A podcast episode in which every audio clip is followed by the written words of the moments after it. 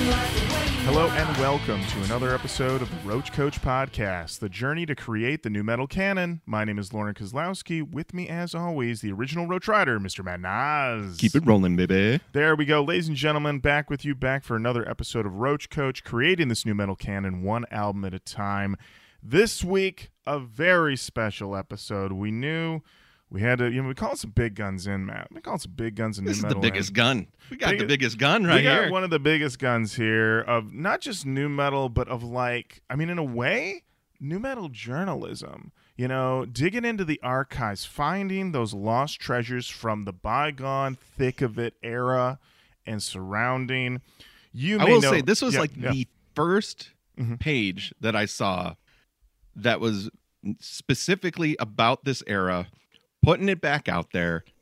But from a special perspective, Lorin, finish that intro. Oh, you may know her from the Mosher Mags Instagram. It's Rachel Branson, everybody. Hello.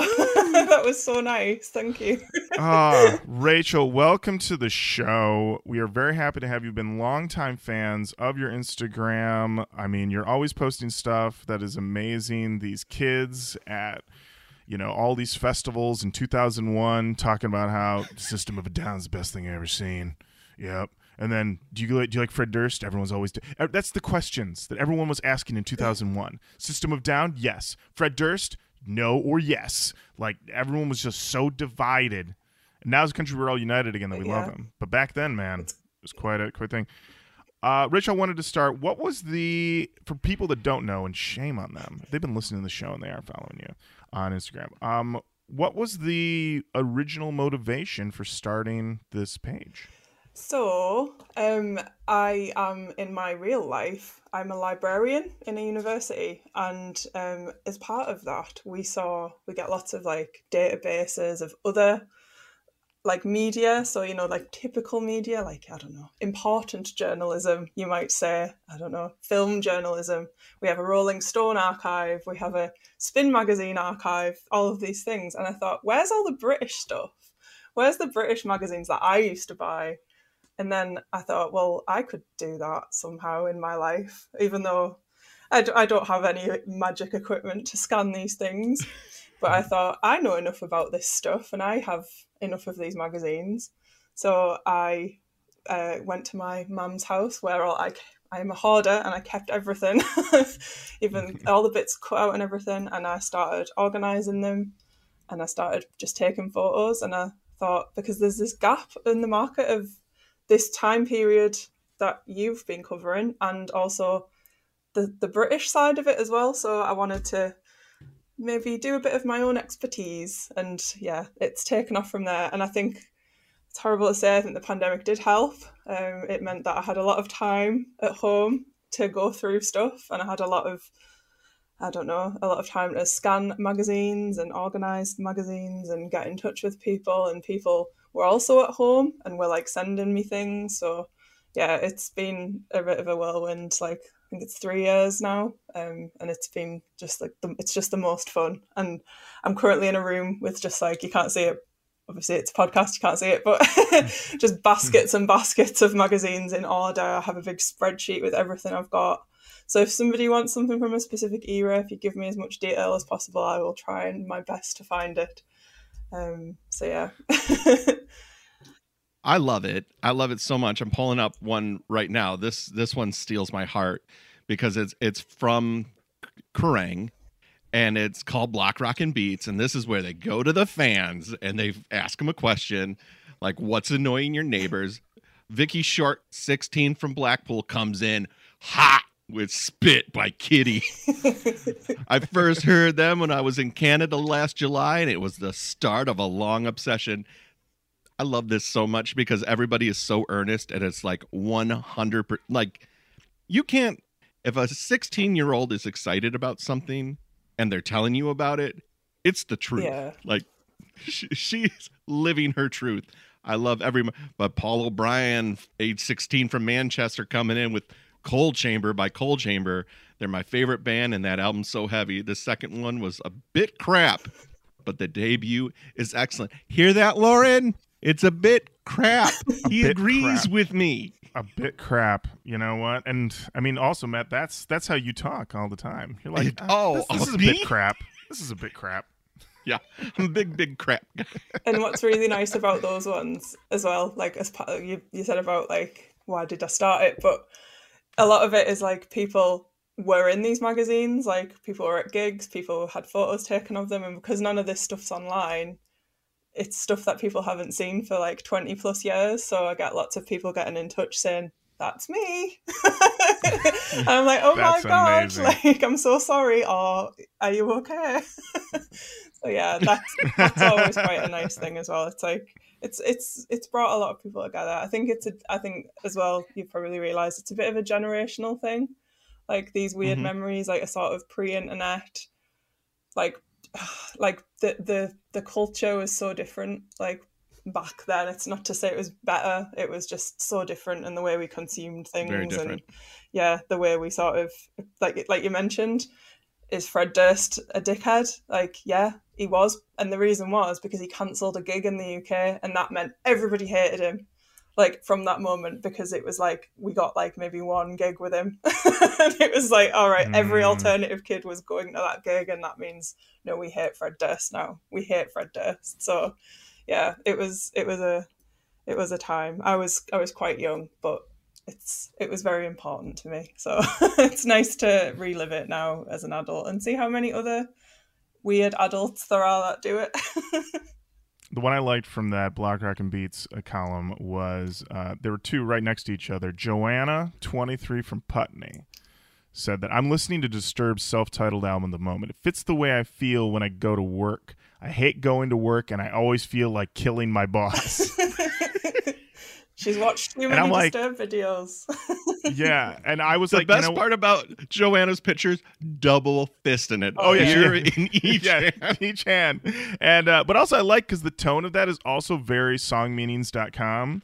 People were also still treating the internet in the way they were treating being randomly interviewed by Kerrang or what have you. Uh, and then right under uh, Joanna is a gentleman named John. He's got a red baseball hat on backwards. He's 20. He's from Stroud. Don't know where that is. And he says, Limp Bizkit's $3 bill, y'all. My favorite track is Pollution. It's a lot heavier than they are now. Their old stuff should be the way forwards. Man, did we hear that a lot. Oh, yeah. All these people being like, Limp Bizkit's got to go back. Gotta go They gotta- back. They got to go back. So good. So good. I need We- Danny at the milk bar to come back.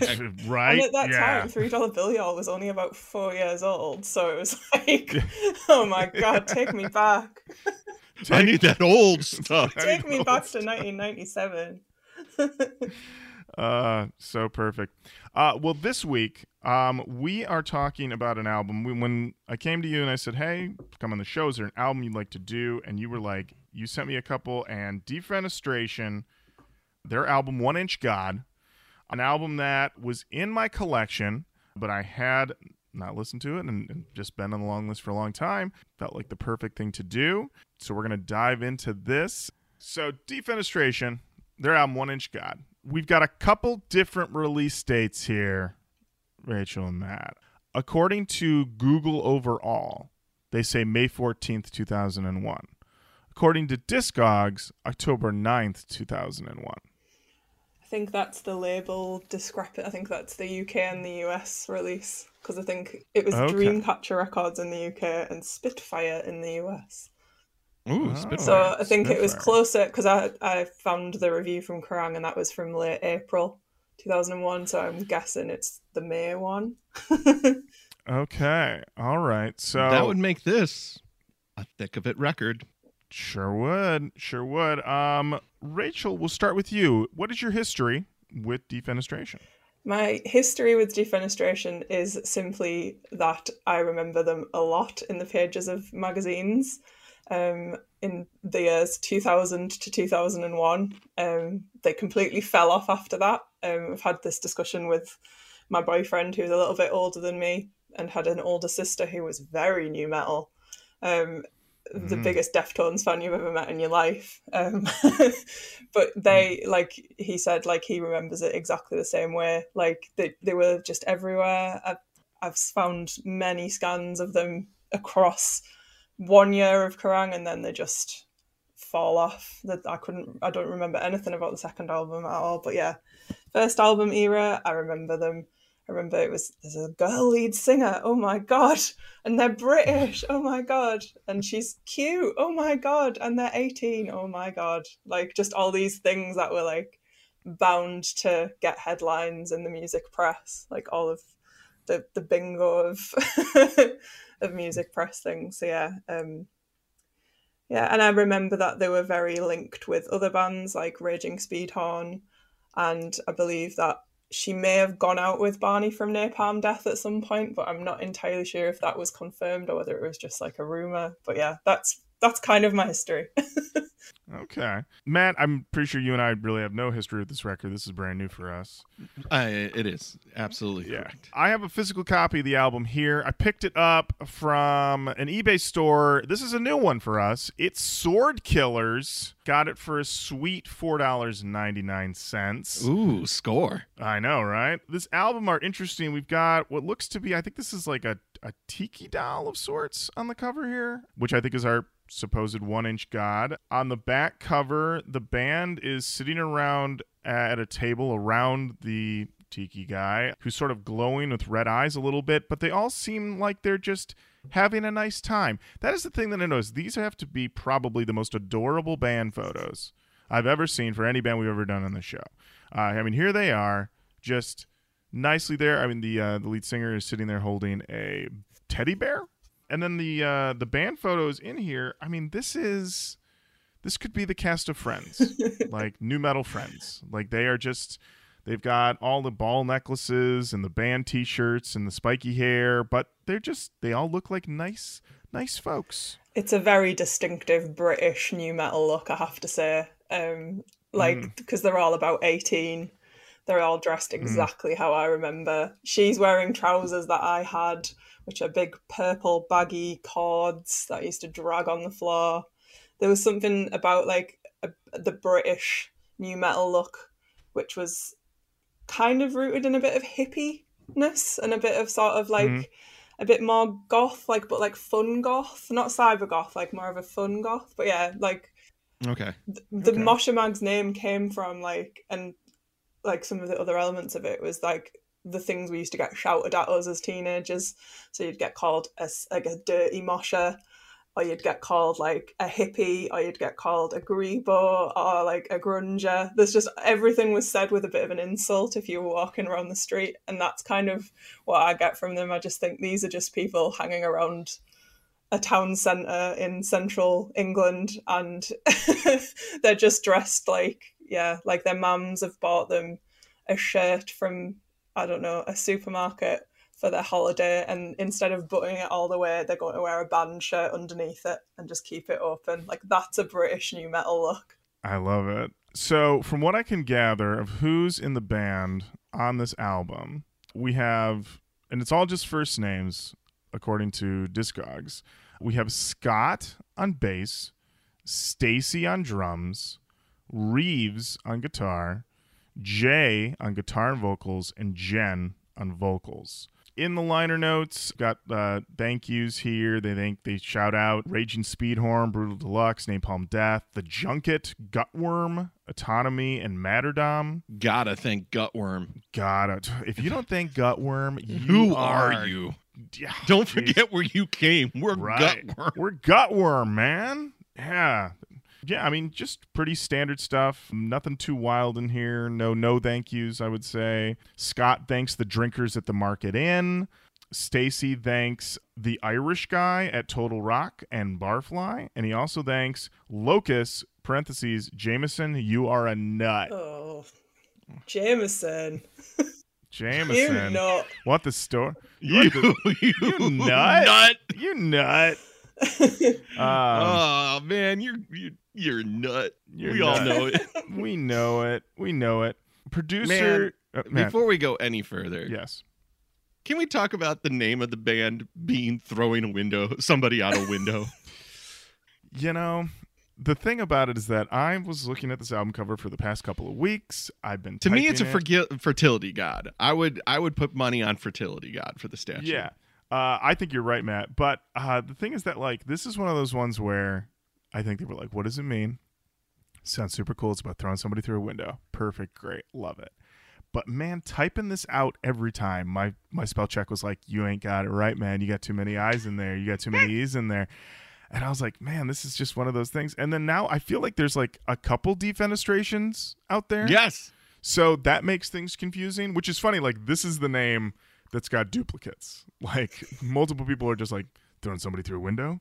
Let me get four other dudes. like we're breaking a band. Well, I think it's it's it's a word that's kind of like bedlam, where it's like, oh, this is where the crazy people. We're gonna name ourselves Bedlam, and then no, I think there's a trend of that though, like with British bands. It's like especially this this era and like this type of band where it's like some young people it, it was almost certainly like open the dictionary first pass like oh this sounds cool like it's got like hidden meanings but yeah like I don't know. There's the band Symposium, who's British, and I always think that like just sounds like some sort of business. It's like a business meeting, but it's meant to be like a Really? Yeah, yeah, it does. Whoa! but no, they're like, no, it's not just a business meeting. It was like when the Green Council would get together and they would like get drunk and then discuss a topic like love, Yeah. and you're like, go away, please stop. I did. I did write a, a list of like other British new metal bands from this era Ooh, of names yes, that I thought you would quite like to hear. There are some Yes, yes, familiar yes, that you have done. Okay. Um, so you've got All your right. apartment twenty six. So yeah, Okay. and then Raging Speedhorn, who I think have been recommend- recommended a few times. Nobody really knows what that means.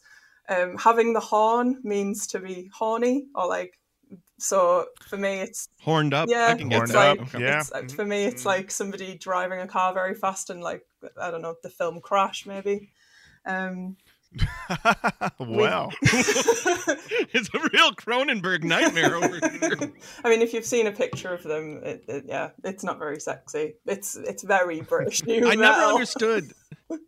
I'm not here to shame kink, but uh, that is a interesting kink. I mean, if you've watched Crash, which I do recommend, incredible film, but it is one of those things where I'm like, this is like an impossible, like not, it can't possibly be real. Like it's like eh, there's no not way. to take an even sharper left turn, but Yeah. James Spader had a run, guys. Oh, James Spader was like he was getting handed scripts and he was like he was like Rodney Dangerfield and Back to School, except saying not sleazy enough and handing it back. Like that was he was like I need maximum sleaze. Am I am I a problem in this script? Good, that's the one I'll do. I saw I saw Like- James Spader being referenced under one of those "the death of the twink is a horrible things," and I was like, as if you don't think James Spader is still really sexy. Like, what the hell? like, anyway, James James Spader needs to just sit somewhere in a slouch position and say like a line of dialogue, and somebody's like, "Oh, this guy, I need to know about this guy." Oh man, uh, yeah, I'm No, sorry. Okay. Yeah. I will. I'll reference it, and I don't think we should reference it again because they were unfortunately our biggest new metal band. We've got Lostprophets. Um, Mm. that's the end of that. um, Earth Tone Nine. That was one. They had a big album called Arctangent, which the, I, believe the festival of the same name, which is like a sort of prog math metal festival, is named after. Um, we've got Sugar Coma, who is a British female new metal band, who is my other suggestion, who are just oh at some point you need to get I, th- I feel like jenny might need to come back to do that one because it's yeah she Mm. would absolutely love it if you think Kittie are like yeah it, it's it's not good their biggest hit was a cover of you drive me crazy by britney spears so in a new metal Oh, style. oh yeah, oh yeah. Jenny Jenny's already booking her Yeah. flight. Yep, it's happening. um, and then I've got uh, kill to this, which is kill to this, like Roman numerals. Mm. Um, Too legit to I Mm. would recommend at some point uh, listening. I know we love an 80s cover in new metal. They did a cover of Two Tribes. so that's a pretty good one. Mm, Wow, wow. And my final mention, which is an honourable mention. So I've mentioned and my boyfriend Andrew. He's like from Newcastle, and his older sister had a boyfriend who was very new metal as well, and was in a new metal band. And I was like, could you just tell me the name of his new metal band again? They didn't go anywhere. It was just a local band supporting other bands, and they were called Because We Can. Chef's Because kiss. we That's can. Beautiful. Because Oh, we because can. we can. It's not Because we sucks. can. It absolutely sucks. but but like it's very very funny and quite sweet and very local and I had like I asked like who because I was like you've seen you saw them support people and he, he said I saw them support Mad Capsule Markets and I was like that's a pretty good one and uh, Funeral for a Friend is who we saw them support and I was like well they're guys who got famous and I wonder why because we can didn't anyway. It's funny because the bands of that ilk who had names like that there was a run where it was like I felt like that was every band, you know. I mean, I think half of them were produced by Putney. Who was I thinking of? Um, oh, I was thinking of. Well, no, I was thinking of the the band that was recommended to us, who I believe were ultimately just local boys, the Crawl Blind, that we did. Um, who for a minute there it seemed like they were coming back. They had the Roach Koach bump, and then they just never put an album out. Uh, that was a hot single. That was oh they had a Oh, couple hot singles. Yeah, that single Venom, something like that. Yeah, but as as we know, I think honestly, I think it might have been a uh, pandemic thing that did them in more than anything. So we've got this record here. We've got two producers on the record. We got a guy named Russ Russell, beautiful name, and a gentleman named Simon Efemey, if I'm saying that right. According to the um, info in their discogs here, Russ Russell got to be his real name. His picture here uh, is great. It's him leaning over closely the uh, the mixing board of the studio, like just putting his face right to it, because to let you know that he's a guy who really knows it. And he's got his profile lists him as a British music producer, engineer, mixer, musician, writer, and artist. He can do it all. And he works out of Parlour Studios in Kettering, Northants, UK. Well, that's where our defenestration are from, so it seems like it might have been proximity. There it is. Who's close? And then um, the best ability is availability. that's right. Russ Russell, you're our guy. Yep. He's got a multitude of nicknames beyond Russ Russell. Um, he's known as Risky Russ Russell, Bob Russell, Russ, Ove Kettering, and Russell. This is a man who has a lot of ex-wives around the area that he is from, and plays in a lot of bands and pubs. I am imagining. I can I can see him right now. Just a wake of divorcees like that son of a gun. Do not like that. a lot of women Uh, who he I- scammed out of money to build a recording studio in his garage. Look, I'm it's so close. I've got this new band defenestration. This breaks. I got 2 points on the back end. It's going to be fine. It's gonna be fun. That, that's why they call him Risky Russ. Uh, looking at some of his credits here, um, he did some writing and arrangement on an album from the band Defecation. Incredible. Oh, um, primo name. primo name. Uh, If he if he did something for flagellate, then I think we have a triumvirate of amazing amazing Uh, names. Let's see what else he worked with. He did production on the album Basic Instructions Before Leaving Earth by the band Meathook Seed. He worked with he's worked with Napalm Death a ton. Uh, he worked with a band called Lockup and their album Hate Breed Suffering. Um, They're trying to get on the Google ex- for Hatebreed there, like, aren't they? like maybe accidentally Google it. Hatebreed. Yeah. he um he uh he worked with the Exploited on their album Fuck the System. I love that. Yeah, he's got he's got a um yeah, this guy is this guy's a workhorse, which is why he has so many nicknames. Just work with a new band, new nickname. But then he's al- he's always going back to Napalm Death. They got him on speed dial. They're just like, "Hey, buddy, it's the t- it's time. Get back in. We need you, buddy." The uh yeah, the other uh Simon Ephem uh uh, Femimi, if I'm saying that right, he's got um, an incredible list of nicknames. It says here that his profile is he's a British producer and engineer, uh, most noted for his work with metal and hard rock groups. Some of Simon's nicknames include Quilt Lifter, Richard Fingers Bottom, Absolute Power, Simon Chalk 'em Up, Simon Methane Gas. That means he's a farter. And uh, yeah, a lot Is that of what the- it means? Oh, methane gas? That's the only thing. If you're calling some guy that you're spending time in a small studio with, Simon Methane Gas, that dude is. Maybe he's just got. he's Maybe dropping he's some got. clouds. Maybe he's a secret chemistry teacher and he's got a hookup. I don't know. yeah, he's got yeah. Bunsen burners. That's- right that there. might be it. That might be it. It's got a.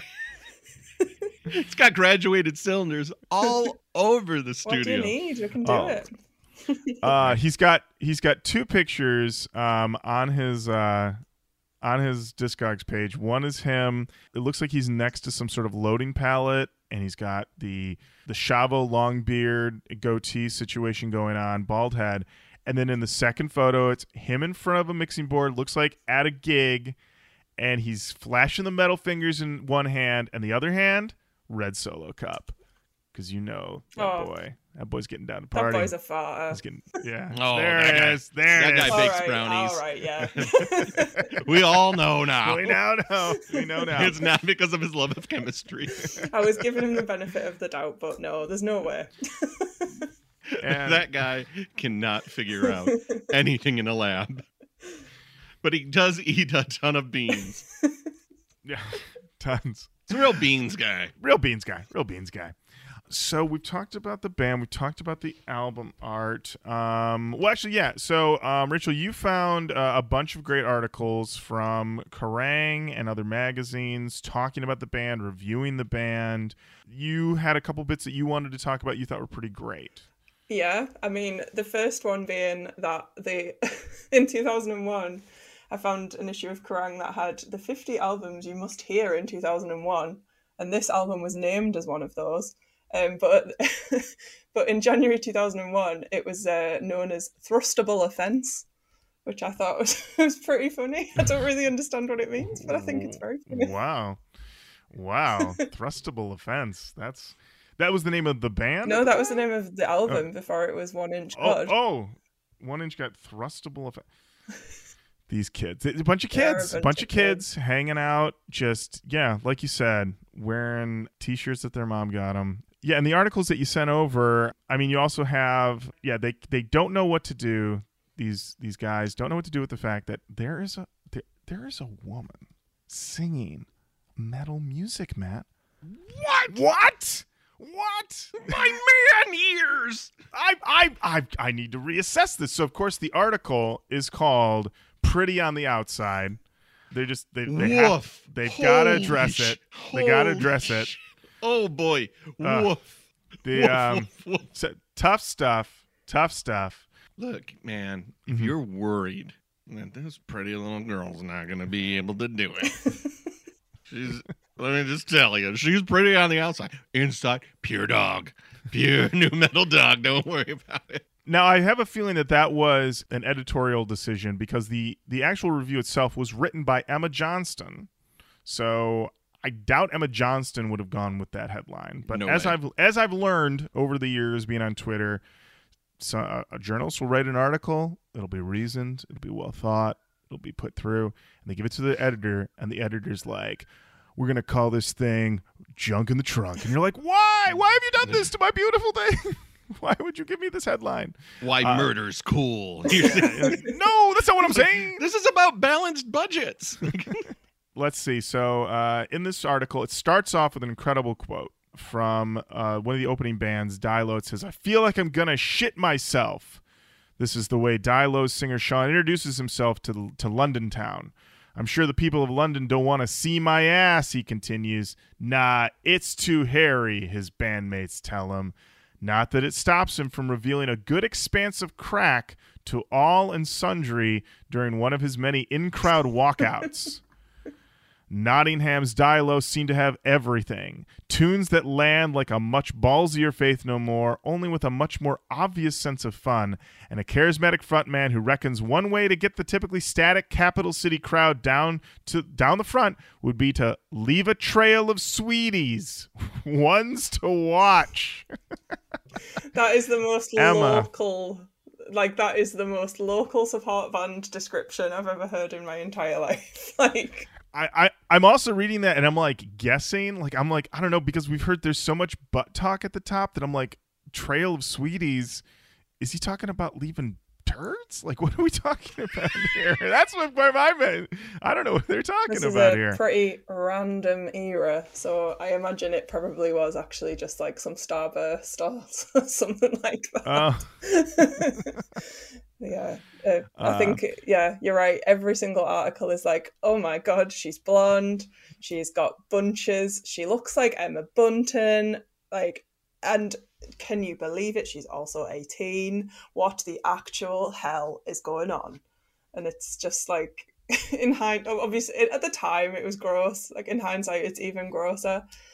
It's weird because Mm. it's con- like the uh, the I've sent you three reviews and they're all good reviews of the album. Like they're all pretty positive, but every Yeah. single one of them is like, she is so cute. I can't believe how cute this 18 year old girl is. Oh my god. Like, why do you have to mention that? If you like the album, you like the album. Like, it doesn't make any sense Yeah. to me.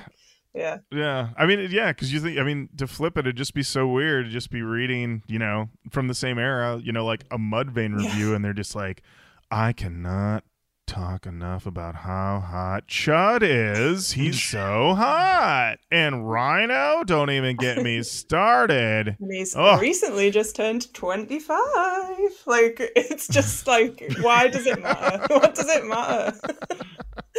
oh boy, oh boy. I mean, we know Local why it matters. heartthrob. We know why, but, you know, We know why. it doesn't yeah. matter. Heartthrob Bob Dylan just turned 72. Can you believe it? Can you believe it? Looking wiry, than, more wiry than ever. They do that though. They Oh. do that with um. Oh, who is who's the guy who runs um Fox News? Uh, Rupert Murdoch. Rupert There was Murdoch, something yeah. the other week where it was like, "Wow, Rupert Murdoch is looking so youthful," and it's like obviously some paid journalist because he looks like he's like melted turtle on the beach, What? like some Daily Mail article. he, he, he like yeah he just waddled over an embankment and he's like. Wow, look how Look at this spry guy. Yeah, yeah. Yeah, Rupert Murdoch. Yeah, a guy. I mean, I try to imagine Rupert mm. Murdoch like walking briskly down a hallway, and I can't see Yeah. it. I just don't see yeah, it. Yeah, like it still Yeah. happens. I just think you have to pay for it now. If you like, it's the other way around. You get old and you have to be like, "Wow, look how, whoa, look how hot he is!" Like, oh.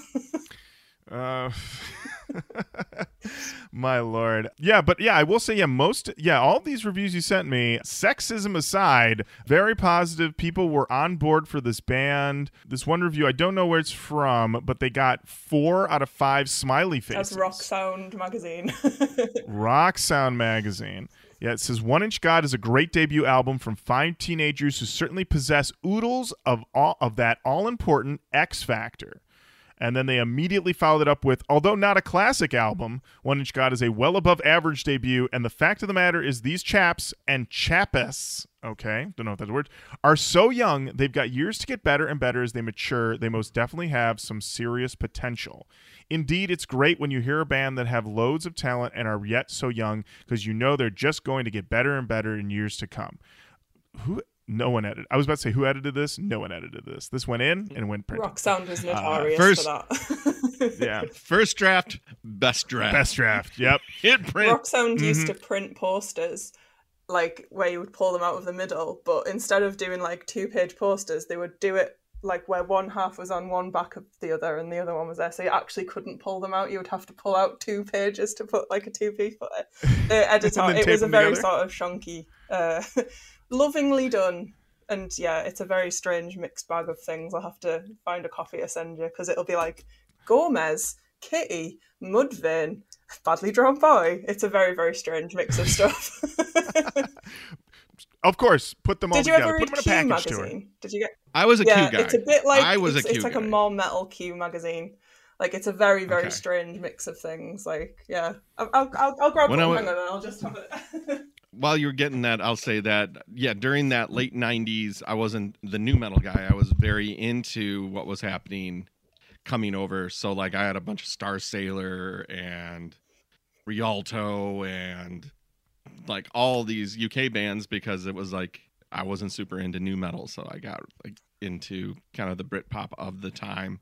Even though I don't think it's all Britpop, but like in over here, it's just like, oh, you're from the UK. Doesn't matter where. that that era Britpop. is called Brit Rock.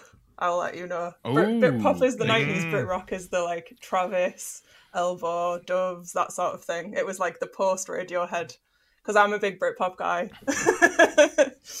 Perfect. Now I have a demarcation yeah, point. Okay, pretty so like yeah, Hmm. it's kind of a little bit like your like the the party started this. It's like it, almost when Oasis released "Be Here Now." Everything kind of after that is a little bit like okay, the downer, Mm. but that's when it became a bit more like thoughtful, less laddish. It was like this is when Travis got Mm. big, and this is you know when Coldplay started coming through. It was a little bit more thoughtful. Yeah, I was a big Travis fan, and I go back to Travis, and I'm like, I do not like this as much as I used to. they were huge. because I loved the Man Who was a staple. I would listen to that nearly daily, and I went back, and I, you know, I like the singles. By the way, eventually we will listen to Defenestration. We'll get there. We'll get there, Matt. We'll get So there. But like, Here, here's Yeah, some it rock just sounds, didn't happen. right? So they've got Pitchshifter and Tool on the cover. They're from 2001. So this one has Slipknot, Pitch Shifter, Lostprophets, My Ruin, Alien Ant Farm, PJ Harvey, Soulwax, Deftones. it's just a very strange mix. This one is Tool, Feeder, Disturbed, Rammstein, uh, The Ataris. I always call, sorry, that's an in joke. I call them the Ataris because I didn't know what an Atari was, and when I first said that out loud, my friends used to laugh at me because I know it's meant to be the Ataris. But yeah, I call them the Ataris. Um, Ah, Mogwai, beau- beau- uh, Run DMC, Stereophonics, uh, Fear Factory. So that's the mixed bag you get with Rock Sound magazine. Whereas Metal Mm, Hammer was more metal, Kerrang was more rock for a little bit, but then was very, very nu metal, like very, very nu metal. So yeah, it's the big, the big is- three. the big three. That's amazing. Um, yeah, it's funny because I, yeah, I, I mean, we could go off in this whole British rock, British pop rabbit hole of questions I have about how things. I mean, I remember, I remember meeting a guy. I met a guy from Canada when I was in college, and I was like, "Hey, I love Sloan. Are they a big deal over there as I think they are?" And that's how I want to be. I just want to be like, "Hey, was everyone upset when Be Here Now came out? Did they all think it sucked, or did everyone try to convince themselves it was good?" Like, no. Yeah, everyone thought everyone. It was on the news. It was like people were like queuing outside Virgin Megastore. Like there was people like, "Wow, look at these people going to get this new album," and then it was like two days later when the reviews came out, like, "Oh shit, the Hindu Times, like it's not good. Magic Pie, no." but actually, I think Hindu Times might be on a different one. But yeah, like yeah, it's a very very strange era, and like I always like uh, I mean my boyfriend always laugh when you talk about that you like Doves and that you like Bloc Party because like to me it, like I loved Bloc Party. They were like one of my favorite bands but it's just so funny like hearing these exotic American people like why are you listening to Doves of all the British bands you could be listening to? You're getting really into Doves. Oh, last broadcast. the last broadcast. Rachel, I can tell you literally this is I had an MP3 of some BBC radio premiere of There Goes the Fear. Oh. That was the only version I had of that song for like 3 months and I would listen to it all the time with this guy going I don't know what he was saying. He's like top track, top track. You know, these guys really did it, and I was like, "Yep." And then I remember, I remember when the last broadcast came out. I think going on AOL Instant Messenger and messaging my buddy and being like, "What's your favorite track?" He's like, "Oh man, tough to pick right now. Caught by the River, maybe. I don't know." And you know, I put that on recently, and I believe it stands up, but it does have some spacey stuff in the middle where I'm like, it is funny that I gave this the level of patience that there were so many other bands I wouldn't. Because the thing is, like Doves, hardcore Doves, saw them in concert, whole deal. But like somebody like Starsailor, I remember there was a guy who lived across the hall from me in college. He was like a big Starsailor guy, and I was like, this is no good. This is no good. These guys got yeah song. they've gone the dis- Um, they've gone they're like not even a going concern like they'll maybe occasionally do Oh. like a 20th anniversary tour and like a very specific type of bloke will go to it but like yeah they're not like you know they'll like I, I tell you who's like a big mainstream like elbow are like pretty big like Mhm. they're like probably they get wheeled out at like i don't know if there's like a BBC event on and they need someone to play a rousing tune, they'll play a day like this, like at the end of the Olympics or something. Like there's songs that have like entered the British canon and like weird, I wanted to weirdly like elbow, Elbow, like a lot that. more. Yeah. I wanted to like them a lot because them and they and South hit at the same time, and I was a big South fan, so I liked them more than I liked Elbow. But they toured together Yeah. here, so I got to see them together. And his voice was always the Elbow guy's voice was always what kind of took me out of it. Where I was like, musically, I'm like, I'm in, and then he would be like, I'm I'm- I'm He's it, no. it's do you know it's a Manchester thing. Like sorry to get regional with it, but like they're like another Manchester band, and like the, the thing with Manchester, as I'm sure you know about Oasis and the Smiths and all the other Joy Division, all the other Manchester bands. Manchester is very obsessed with itself, and like if if a band is popular and it's from Manchester, it's like they're our band and we're gonna make them the biggest thing in the world. And like even if it they drop the second coming by the Stone Roses, they'll be like, no, it's good, it's really good, give it That a album's listen. so bad. That's yeah. bad. That so so yeah, bad. and like if you go to The Ma- first Stone Roses is like cover to cover yeah. classic. It's so great, and that love turns, and I was like, no. it's just yeah it's if you go to manchester it's a city that is very very stuck in its own uh what's the word up its own arse shall we say Ah, Oh, There we go. so go. yeah everything There in we go. manchester is like yeah mosaics of marquis smith and like it's very very stuck in it like they've just opened a, a restaurant that's like themed around joy division it's like they were around for like two years and he would have hated this so like what is this about slow down. yeah like Wow. this Joy Division theme restaurant. Um, yeah, I'll take the the depression. and I guess I'll take some closer fries, some atrocity exhibition. Ruben, uh, I'll have a she's lost control, and please, I don't want to lose control, so make it virgin. Like, yeah, you like- a virgin. She's lost. yeah. Virgin control. it's just yeah, that's yeah, that's the I'll have the transmission tuna and um, yeah, maybe uh, give me a radio sampler. and- uh, I'm just naming singles that were we're never just we're just tapping out the same. Yeah, we got through. Oh it. God, Uh, what Joy Division songs do I know? There's only like 30 of them. Um. So This album. this album, One Inch God. Defenestration, One Inch God, the album of the week. You know what, Matt? I think it's time. You want to hear let's, it? Let's dive into these. Uh, the first track is called Stitch.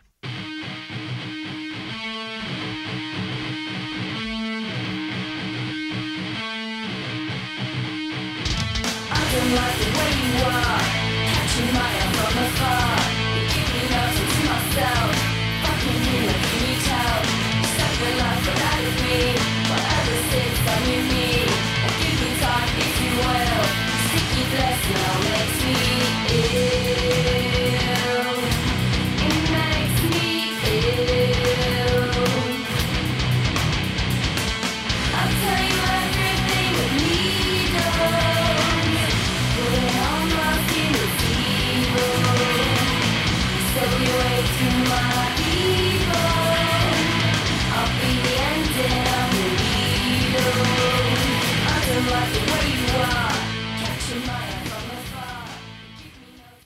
So right off the bat, Matt, Rachel, I think we both agree this lead singer is cute. Yeah, I was listening to that. I was thinking, man, how cute is this lead, lead Lead singer? singer, so cute. Um, but uh, this riff immediately rocking. I'm hearing so many things here: Breeders, Deftones, Tool, Industrial, some stoner metal, and I think it rules. I wrote these Brits. They're doing the damn thing.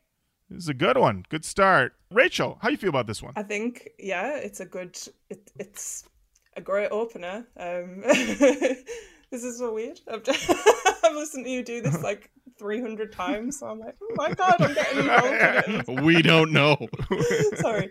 Um, yeah, like I think the chorus is almost an all timer. There's something not that doesn't hit it right, and I think it's something we'll see a lot as the album goes on. Is that the production, man? It's so 2001 British in Russ Russell's shed. like it's just, it's yeah, it's just a little bit flat, and the instruments are just a little bit too low in the mix for me.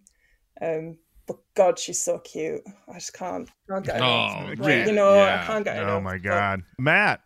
I was like, okay, this should have been bigger.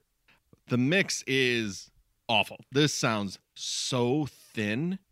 It's like this needs grit and oomph and a how about a bass boost as well? Like it just needs that everything's there. The songwriting's good. Nice chorus. I was like when we get to that chorus, I was like this is great, but I think what I'm missing there is that that punch. It's like technically it's the right chorus, but auto, audibly it's it is lacking. Like it's just like it just feels like water going over your hand instead of like I've got something in my hand that I can grab onto. Uh, but like live, it might not have been as big of an issue. But if I would have heard this, I'd have been like, oh, they made this themselves in high school, right? This is uh, the first record that they made themselves and they self produced it instead of like, but like, still good songwriting, good songcraft, great singing. I like the hook. Um, so I, I want to hear more because I don't know why this is the first time I'm hearing about this band at this point. so this is the this was the first single. This is the only one as far as i can tell is the only one that got a music video. The music video is the band performing in a gazebo and the camera will not stop spinning. It just keeps spinning around them. If i was running this on the track i would be throwing up because there's so much spinning camera. This camera just won't stop spinning. Uh, but also it seems like they got like eight angles eight shots and then they were just like you know what we can just recycle these we got we got shots of all these cutie pies. Um, because that's the thing. Let's let's not mince words. The boys in this band are cutie patooties too. Okay. Uh, this one guy with this with the uh the frosted tips and he's smiling in this photo. He's cutie patootie too. It They're looks 18. Yeah. Nearly everyone's cute-ish. cutie, cutie patootie. That's right. That's right. There are a few weird insert shots. Like I don't really think they had much of a concept here. So there's like shots of like fire eaters at some point, and then also like an old house, like shot Aw, like th- nothing's new more more nu metal than a broken down shack and it's Yeah. It's nu metal cliches. There's like teddy bears and dolls hanging from the trees and like sort of mhm. weird stilt walkers and things. It's just very. I just Mhm. when I watch it, it just really makes me laugh because again, g- growing up in the UK, knowing what Mhm. I know about this era and knowing what I know about like how people who dressed like defenestration dressed, that I know for a fact it will have been filmed in some local park where they are from, and there will have been a lot of shitty little kids walking past on bikes and smoking like uh, I don't know, just cigarettes and whatever, and shouting all sorts of insults at them as they're trying to do this video, and it will have been so mortifying for them because it yeah, it'll have just been a Saturday afternoon, and they'll have had an hour to do it or something like that. And it, I, I did try and find it. I thought I'm going to try and search like local newspapers because I'm like, I wonder if there was a local newspaper article. Because whenever like a local town, a small town gets something like this happening, oh, it'll be in the paper. Wow, local band is filming in the park. Like it'll have been big news, but I couldn't find anything. But yeah, I just uh, it made me laugh imagining just like people just like looking at them and kids just looking at them as they're trying to do this video. We're the next big thing, you kids. All right, get ready. Get Have ready. you heard of Raging Speedhorn? Because we're Mm. friends with them, Mhm. and they're also the next big thing. That's right. That's right. Buckle up, kids. Um, all right. Up next, we've got Kill the Prophets.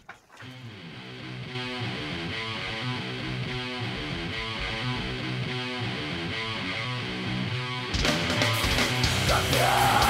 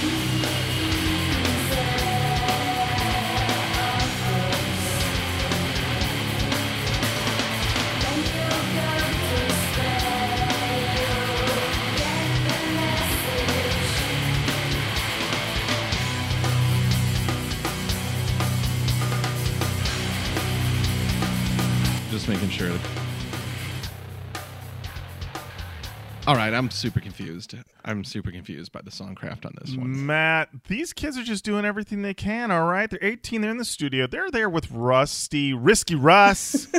and he's like, do whatever you want. Do whatever you want. You want to scream? Scream it. You want to whisper? Whisper. You want to tune it down? Tune it down. Do whatever you want. You're in Russ. You're risky Russ. Take them Well, risks. The risk that Risky Russ took here was not giving any notes.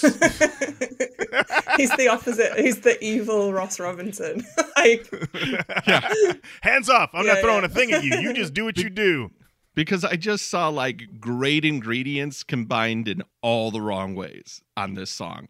It's like the scream is fine to open up, but you did it for 35 to 40 seconds. That needed to be halved, and then you needed to dump into the quiet part. Also, where is this mix? Is it in the other room? Where his wife got it in the What i- divorce. I feel like they might have buried the tapes and then in a tape machine under the ground, and we're like, roll it. this is the risk when you get risky Russ. Risky Russ. Like, Ah, it's yeah. all there, dude. Like, the first 35 seconds of her screaming is perfect, but that's, dare I say, if we keep on a cooking metaphor, an amuse bouche. We need to cut that. Then, if you want to add no music, bass rattle, that's the time. Build up. Kittie did this incredibly well, where they would just like, like with Spit, I think, where they just kind of pull back a little bit. Like you want you want that pullback so that when you get back to that thing that you know you can do, everybody hears it and goes, "That's it! Oh, you oh, let's go!" Hits activated. We're in a great place. But instead, I've got distinct part, distinct part, drop out to build, not to the part that I've heard before. Now I've got a bass rattle. It's like, and I'm a minute thirty into a two and a half minute song. It's like or three minute song Like, oh the potential. I just see it and it's like someone else needed to be in the room. It sounds to me like they needed to get out of the room with Risky Russ and get in the room with Nasty Nas. oh nasty knobs got that Ooh, he needs to twiddle some knobs. Because everybody knows the audio on this podcast is 100% my doing. Mm. No uh Lorin does all the work still And, and, and I'll just let you guys know a little bit peek behind the scenes of when I edit this show is that I dive into it at eight o'clock and I'm like, let's go. And I'm cutting stuff and I'm moving stuff around. And then by the time it's about 1030, I'm like, I got to get this done so I can go to bed. So you Yeah, usually. the, the first half of the episode is a hundred cuts the Oh, yeah. back half of the episode two I'm leaving all the ums in, all the yups, the bathroom breaks, leaving them all in. I've never left in a bathroom break. I did listen to a podcast a few years ago where someone left in a bathroom break and I wanted to die. I could not believe it was real. Could not believe it was real. and that was the joe rogan experience That's right. They were like, "Oh, we're gonna leave." it." That's why those episodes are three hours Yeah. long because he's like we're gonna leave the ba- the the poop break in. Pulling up the lyrics. Sadly, I'm very sad to say, songmeanings.com has no comments. It shows that there is one for one song, but when you click it, nothing shows up. So there were no comments in songmeanings.com for this band, which was a bummer. Also, when I was trying to do notes for this episode, actually, Song Meanings was going through uh, what I can only call an ill-advised redesign and half their links weren't working. And I was like, what are you doing to me? What are you doing to me? But I can happy to say, as we record this morning, they reverted back to their old design. Everything's back. The comments are there. You guys can go. But Defenestration, they did not get much action in that regard. People did post lyrics, but did not give any comments. This song, the lyrics I wrote down in my notes confused, I don't know. This time, need a go. The same or a fake, the truth is hard to take. You know, this could be about a lot of things. Matt, what do those lyrics mean to you? um that you're in high school and you want to sound really deep There it is. There it is. I, Uh, what uh, is um because uh, i think in canada they don't call it high school they call it like uh university or something what do mm, they do in the uk what, we, what- we would call it secondary school. So we've got primary school, Secondary. which I guess is uh, like your. It's like when they're five until eleven, and then eleven Okay. till sixteen is secondary school, and then you go to college Okay. from sixteen to eighteen. So these are college kids, not university kids. College. okay Okay, All right. okay, okay. So hot. Okay, so over there, that's college. Interesting. And then university is well, university here too. Okay, there you go. Bridging the gaps, across the sea. It There is it All we sometimes, have to do is although in some parts of the country it is called high school, and they do have middle schools as well. So it, it does depend. But I went to a I went to a Catholic secondary school, so I'm a very Catholic good girl. In case you couldn't see that, which you can't because it's a podcast. I've said that twice now. Uh, I did shake my head there. uh perfect perfect. Um well let's let's get into well let's get into more of these kids. Maybe they maybe they might have a dark streak too. You never know. Next up we've got under locks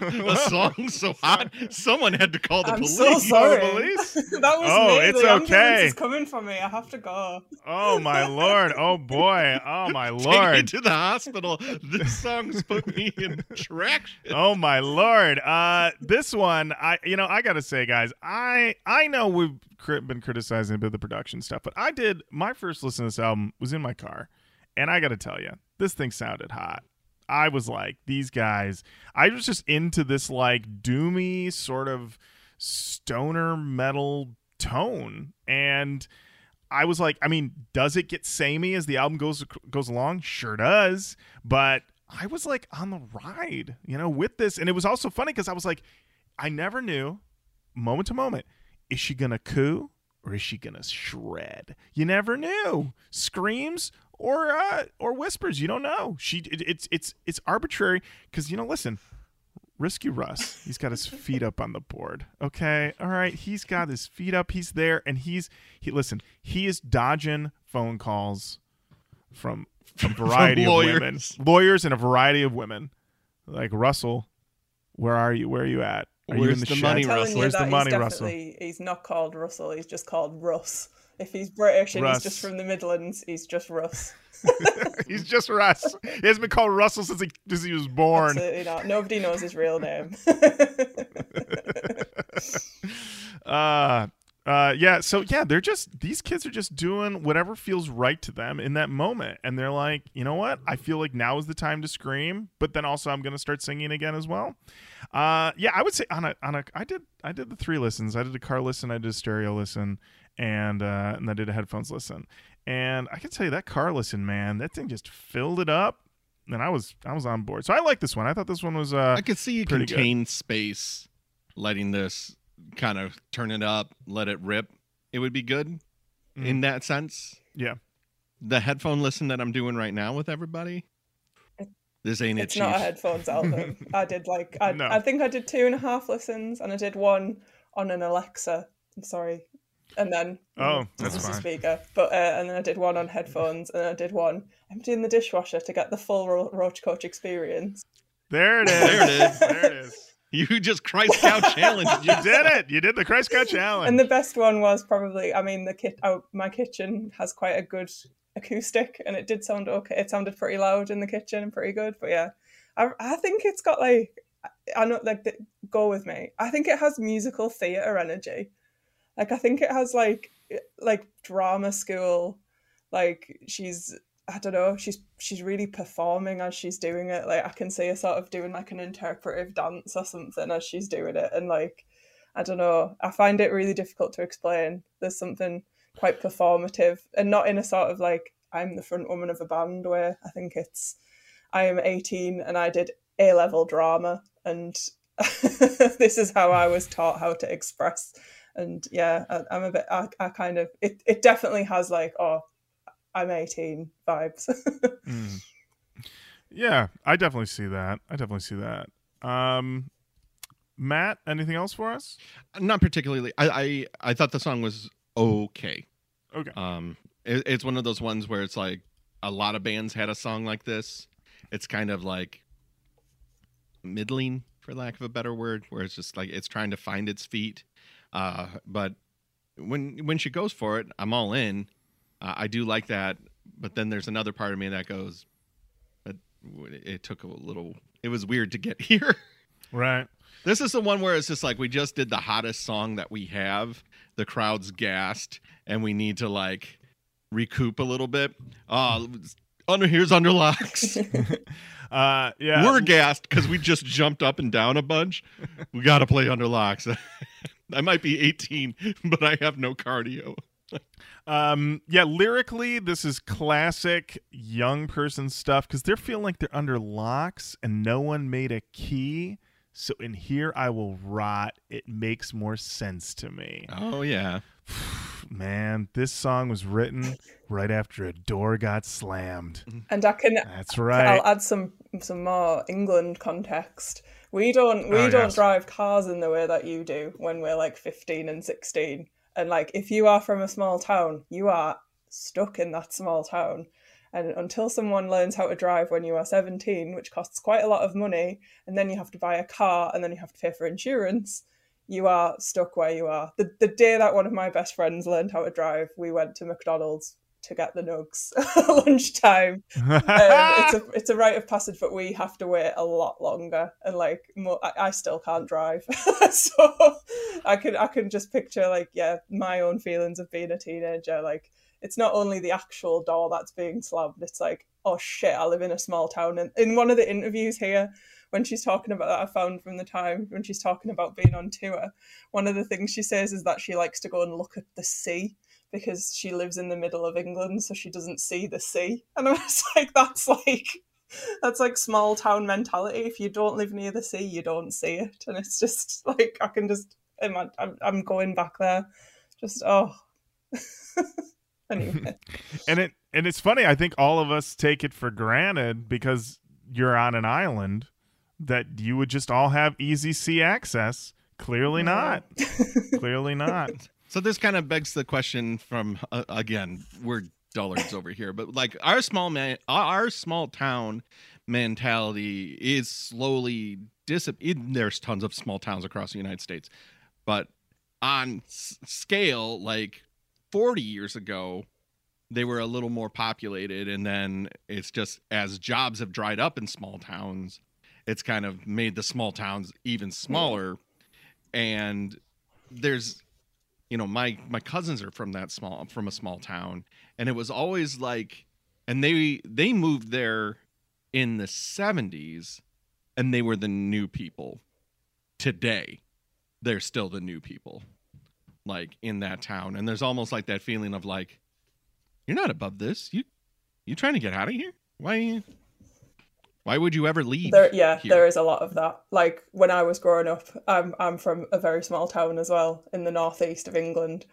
Um, it's called Billingham. There's nothing much to tell other than our in I, th- I think in my head everything I've seen of Detroit it's probably a very similar thing it was very very industry heavy we had a lot of chemical plants and we had a lot of like like steel works in, in where I'm from and a lot of Oh, those okay. jobs dried up so my family grew up like when I was growing up my granddad he worked in the chemical plant my nana worked in a factory like and then when I was growing up and I was moving to the big city, which is an hour away, like my my nana was really like unhappy. She was like, "Do you not want to stay at home and do you not want to do this?" I was like, "I'm only going an hour up the road," but it yeah, it's very much the same kind of thing. But yeah, um, it's it's Yeah, and that would exactly Yeah. would be like to move to Port Huron, which is an 40 minute Yeah. drive or a 30 minute drive.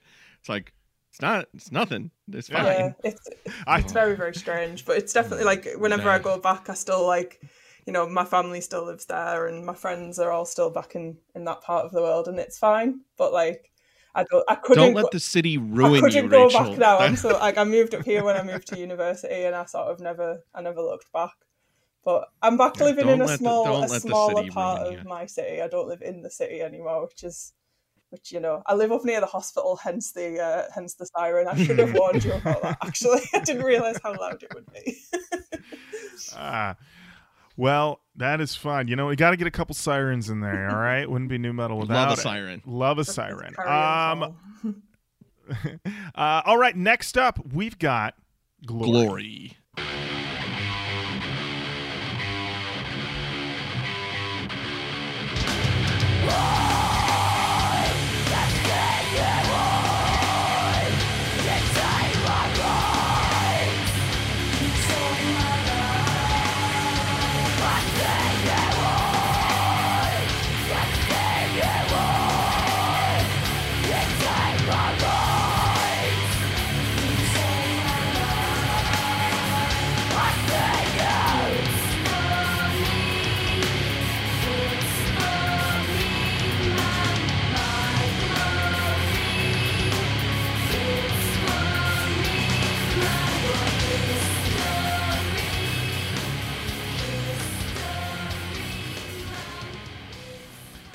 So when you look at these lyrics on paper, it seems like it's a bit of a like uh, you know people are trying to take away my rights, take away my abilities to live my life as I want to, and I'm living for myself and living for my mother. But then when you listen to it sung, it sounds like she's actually just saying to her mother, "Don't take away my rights.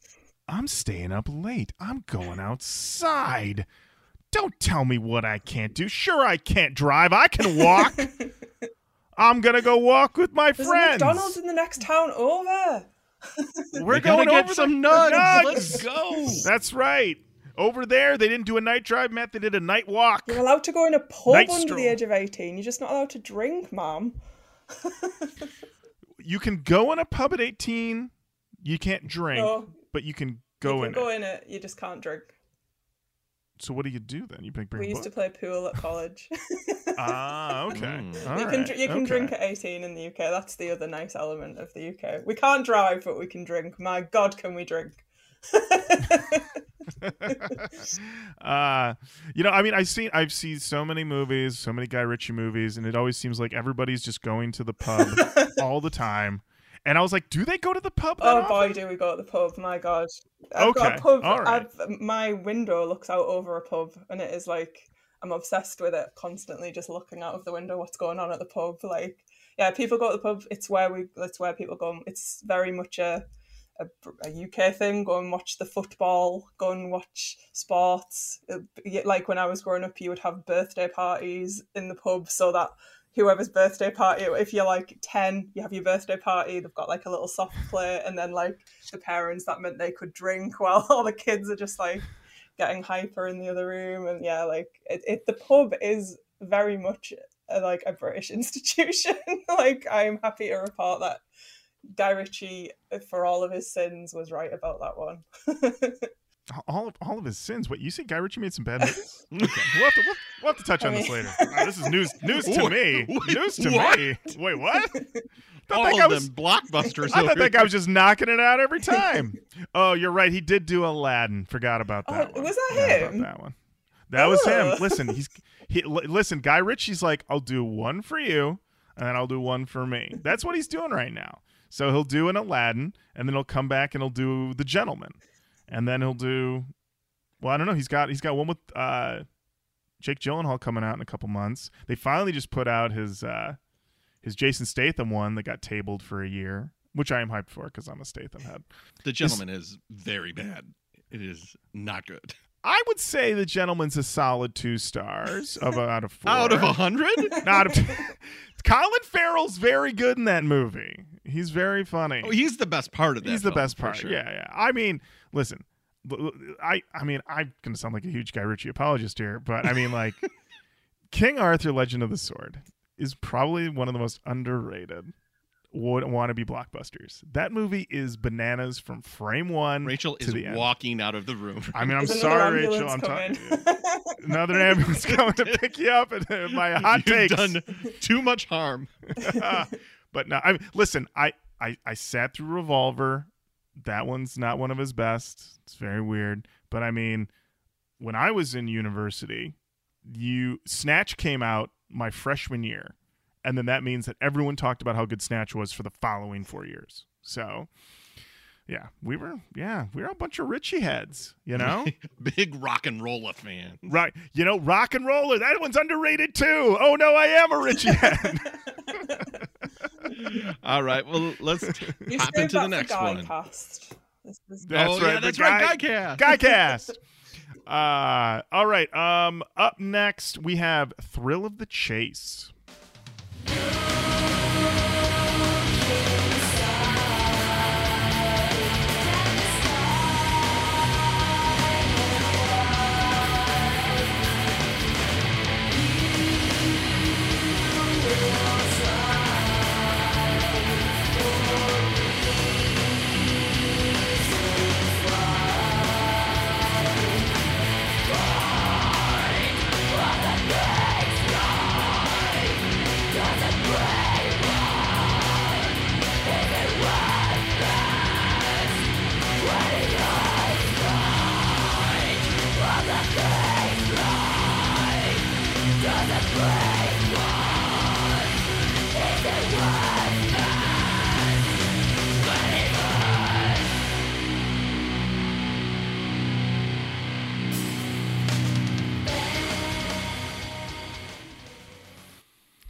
Uh, I always like that pause there because it really does feel like they did everything and then they were like, Oh, we should do it again. "We should do it again."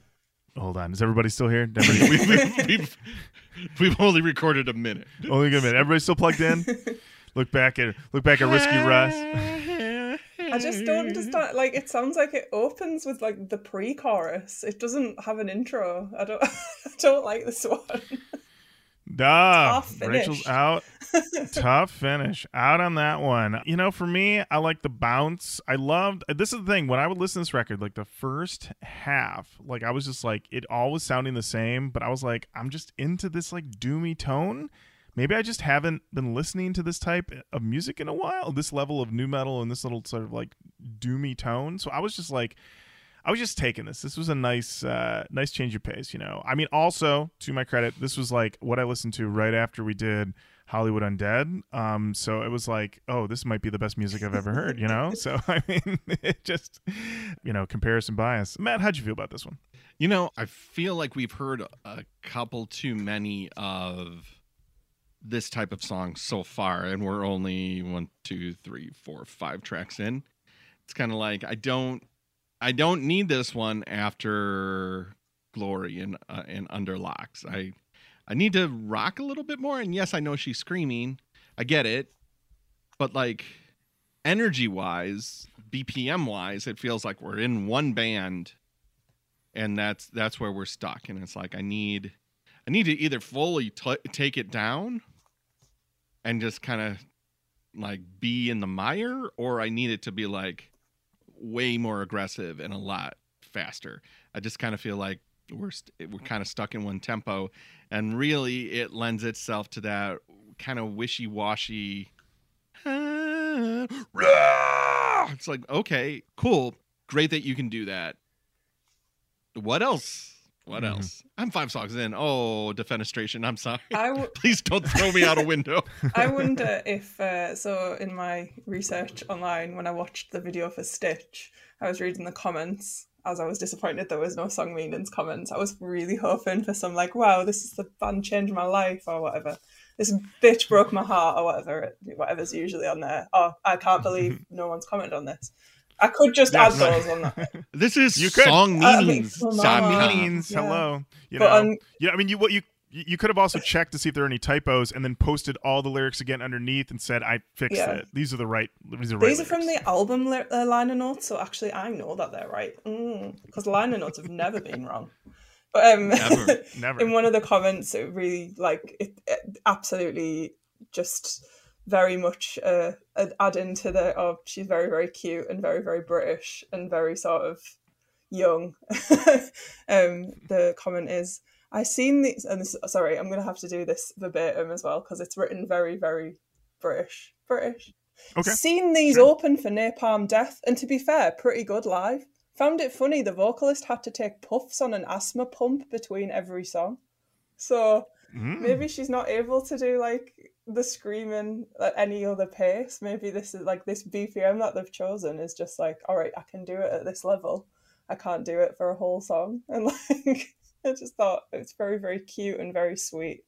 But also, yeah, maybe that's why it couldn't really be maintained. Yeah, I mean that's that's the thing. You hear about these bands that you know, in in studio, you've got all the tricks, you've got all the filters, you've got all the things you can do, and then when you get out there live, it's not not quite the same anymore. Um, I can tell you, you know, when I recently saw the 1975, um, I had watched a shit ton of live footage of them during pandemic and seen them perform live and everything, and it was very noticeable that already at a at a stately, I believe, 35 that Matty Healy is at at this point. He had a lot more back backup help on songs than he did a few years ago. So, but also that dude puffing away on them cigs, just puffing away. I'm just like, all right. I'm, I know you think you look cool, buddy, but you know we have a whole truth campaign over here in the U.S. Okay, That campaign backed off, and people started smoking immediately again. Mhm. You know what? Somebody's got to get that old poster, Matt. I'm sure you remember it. It's got a mouth, and then on the tongue of the mouth is a bunch of ashes. Ashtray. Ashtray. It's old like, you ashtray. want your mouth to taste like this? And I remember being like nine years old going, no, no, do not. No, I do not. Do your cigarettes Mm-mm. not have like vile photos of like blackened lungs on them? Because that's what they are in our No. country. they've got like like photos of people where they've had like tracheotomies and yeah, like lungs. There's there's a really famous one which is like unintentionally funny. So like on like you have to have plain packaging on cigarettes now, and you can't have that. They used to be just like in every shop behind the, the till or the, the counter, um, and Mhm. but now they have to be behind a closed thing so kids can't see them and they have to be in plain packaging with like a horrible image to try and deter. Um, but there's one where it's a baby with like a, a, a pacifier or a dummy, it would be called in this country, and in the middle of the dummy there's like a cigarette coming out, and it's just like a very very cool looking baby. Just like, and it's meant to be, it's meant to represent like oh secondhand smoke injures your baby, but it's just like this this baby fucking rules. Like, this baby? Yeah. It is the coolest like baby I've Tom ever seen in my Waits' life. baby, like, just like crying My in bottle is. Uh, I love the idea of just going up being like, I was gonna quit, but now I'm gonna need a pack. I want to be one- like that baby. that baby, that that baby's sick as hell. I need to get that. I look at the lyrics to this song, and I'm wondering. I'm taking the title "Thrill of the Chase," and I'm thinking here of you know being 18, 19. You're on the prowl. You're trying to get with the hot boy, trying to get with the hot girl, trying to get with anybody. And you got that thrill of the chase. And then it seems for her, she's now been in it so long that the thrill of the chase is the only thing she enjoys. Because when she actually catches him, she says, I'm fine. I make, I make out, same again, make out. I'm fine. I'm fine. And it's like, it's, it sounds to me like she, yeah, she's chasing down these boys, these British boys. And then once she catches them, she's like, "Hmm, the chase was good. But now that I got you, and uh, is it true? Now this is this is me just being ignorant American. Is it called snogging? Do you call it that?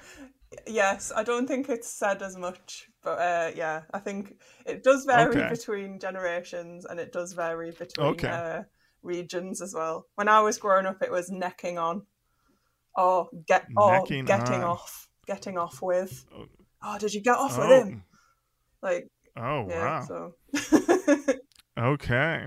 All right. Well, there we go. Learn a little. well, we, I on mean we had the very classy. You you doing it? You doing it? Do you hear who's doing it? Who's doing it? Well, Are they doing it? It's gonna hump her butt. What are we? Yeah. you you humping? You humping? Ah, Yeah. pure Mhm. class in the U.S. class. Oh yeah, nothing, nothing but it. Yeah. Uh, all right, and now you know what? This one, this just feels like a true risky Russ. Straight up left. He had to leave because people were looking for him, and he knew they were going to come. And these kids were left to their own devices because here at track six, intro. Yeah, motherfuckers, with Defenestration. Get ready. Get your house set on fire. Let's go. Over here we have the cutest little girl. but is she? Let's find out. So, and by that I mean, let's just keep this song going. Uh, so Matt, this is a song called "Intro" in the middle of the album. That is an entire instrumental. Ooh.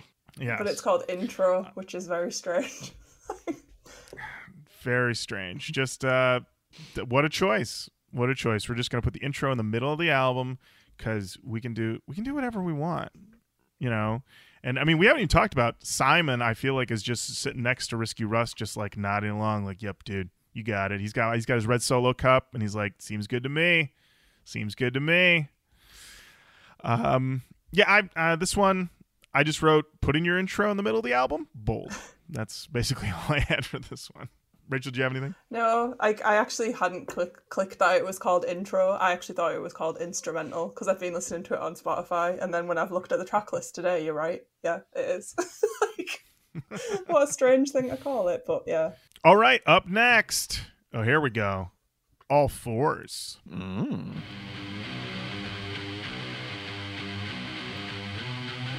Yeah, we're back. Defenestration in the house. Get on all fours.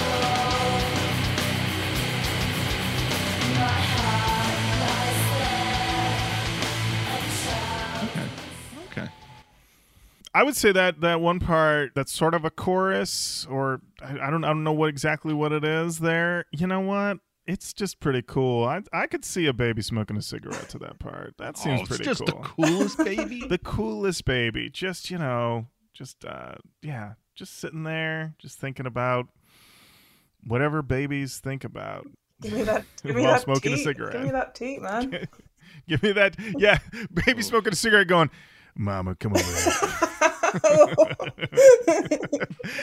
that might be the grossest thing I've ever said on the show. goo goo gaga. Come here. Have Come we here. accidentally invented Boss Baby here? We ha- oh no! Honestly, the coolest thing Boss Baby's ever done because that guy, one of Sucks. the, God, It's I not- hate the Boss Baby so Not an aspirational baby, is it? Not like the cigarette smoking No. baby. No, the cigarette smoking baby, that's a guy who seems like a bit of a wreck, seems like things could go wrong for him, but he definitely seems like somebody who's like making some interesting decisions. Not good ones, but interesting ones. While Boss Baby is working. He's a fucking douche. He's a douche. What is this guy doing? Ah, he's I'm, ah, can I Making tell- other babies look bad? Like not hard. And I'm sorry, Mm. but babies need to be wearing comfortable clothes and not three piece suits. Like, get that Mm. baby out of that suit right now. It doesn't want to Yeah, wear it. absolutely. if you've tried to put a baby into a three-piece suit, you give up immediately. Oh. You're like, Oh, anytime. Oh man, when Ronan was a baby, and we would try to put him in like a button up for like a picture, it was like, well, this must be what war is like because we are we are not going to make it. I'm in the trenches here. I feel like I'm up to my neck in shit and dead bodies trying to get this kid to just let me button, let me button. Oh my god, thank you. Okay, you have just sent us this baby I'm sorry. who's smoking Just a silently cigarette. sent you the baby Um, smoking. It doesn't look very happy. "Where's actually. my Um, chat? Where's my chat?" uh there's the baby um he looks he does look sad he does look a little bummed uh that there's a cigarette shoved into his pacifier but honestly the thing about this photo the thing about this photo is that I feel like the only reason this kid is crying is because they've been forced into this photo shoot, not because there's like a cigarette there. That has been. This is literally like this is the best pick they got. This this photo of this baby, that kid has so much like lament in his face. Like, oh God. Like he just had the worst day of his baby I know. life. And like, why would you take his cigarettes off him? Sometimes it's the only pleasure a person has at the end of a day. right? Like, like come on. like he he just returned from the factory where he saw one of his friends get murdered by a machine. He's jarred to the core, and the only thing that can give him sweet relief is just one single drag on a cigarette. And then they're just like, "Don't be like this kid." It's like we're all that kid. it's how the world feels sometimes, isn't it? I'm, I'm happy to have introduced you to the world of uh, British cigarette packets. I believe Canada does the same thing where they'll have like a pair of lungs Yeah, on yeah. theirs. It's but over here and i think like i think over here they tried to do branding where it's like smoking will kill you on a uh, over like a cigarette package but uh, i don't think it's taken off nationally yet No, I, I think the other problem Matt, is that no one can read. So Mm. that's the other problem. And also- you know, just giant, yeah it was a finger giant block of it was text. a, it was a picture of a finger pointing and then like x's Yeah, over a eyes on a gravestone. skull I mean, you dead it's it's like kind of a bit like the parental advisory logo. It kind of makes it look pretty hard, unfortunately. Like big Mhm. bold text that says Yeah. "smoking kills." Like, sorry, that's the coolest thing when I'm 17. like, hmm give me it. Right, yeah. Like, i i am here for danger yeah. Speaking of the song All Fours, just briefly, this one reminded me because at this point, I'm just hearing this tone of the guitar and the bass that just is taking me to this doom level that I'm getting a little bit of Torche in there. Um, I'm guessing that's we've never settled on if that's how their name is pronounced, if it's torch or torche. Um, I was getting and then the- lush. You know the band Lush. oh yeah. I was Oh, getting wow, like a sort of known that a long weird, time. like Mhm. sort of shoegazy, like dreamy element of it. Mm. I don't really know if it's like I don't know. Maybe it's because they're maybe it's because they're British and we're just all inherently a little bit lush. But like, Mhm. I, I Right, think maybe mhm. yeah, maybe that's how it comes out. But I'm being quite kind when I say that. I'm not like saying they sound like lush, but Um, but I mean, I I enjoyed this one. Lyrics seem to be tying in somewhat to the album art about gods being worshipped, gods wreaking vengeance. Um, maybe sort of. I I could be reaching here. I don't know. Um, feels like a feels like a reach but yeah. Lorin, Well, I mean, you've Yeah. earned it thank you, thank you. let the baby give you a Thank you. cigarette and just Oh, thank you. he'll I'll take share it. Take a I'll take a hit of that and stub it out and walk into a matinee of lock, stock, and two smoking barrels, baby. That's that baby we'll comes in like wipes everything off of the kitchen table grabs a bottle of jack puts straight down pours himself two fingers lights up his pacifier and is like you gonna tell us how your day was? Fucking terrible. I just I don't know how to wipe my own ass. I'm just shitting myself. I'm sitting in my own shit right now. That's how I'm, I'm- doing. i'm at the factory working my fingers to the bone. They're bone making us I don't have finger motor paint. skills. They're making us finger Ugh. paint. Also, can we talk about the fact that sometimes I think my mother ceases to exist and then she's back again? Can we talk about that for just a minute? Um, we need to mention as Uh, well because you know I'm sure there'll be Mhm. some. I know like Jenny used to get like male pedants. I'm I'm being general here, but pedants being like, why does Jenny not mention these things? Um, this song does have Barney from Napalm Death on it, um, so that is the other screaming vocal, and I think the two vocals together. I think she's like doing the performance of her lifetime to go up against him and it sounds like I think it's her best sounding scream because of that. Like she's really like, yeah, he's playing off her really well. So There you go. Hey, you know, sometimes sometimes you just need somebody else in there to to up. I your mean, game. Russ isn't going to to do anything, feel- is he? Russ, listen, listen that, that guy, that guy is he currently. hit record and Yeah. left how, are the- how are the levels russ russ how are the He's gone. Russ Yeah, yeah. definitely was playing darts at the pub. Like he was not listening. yeah. Ah, triple twenty. Yeah. God. Got it. Hey Russ, aren't you producing an album right now? Sure no, am. I'm playing cricket right now, so Oh, you won't be playing that's cricket. That's way too much effort. You, the only games that are acceptable in Britain are ones that you can be involved, like they're involving having a delicious frosty pint. So darts, pint Ah, down, pint in one hand, dart in the other. So yeah, There it is. There it is. I know one dart game. Unfortunately, cricket. I would go with what you know is the old Matt Noss. That's motto. right. Uh, all right, Matt. Next up, we've got two Hopeful. All right.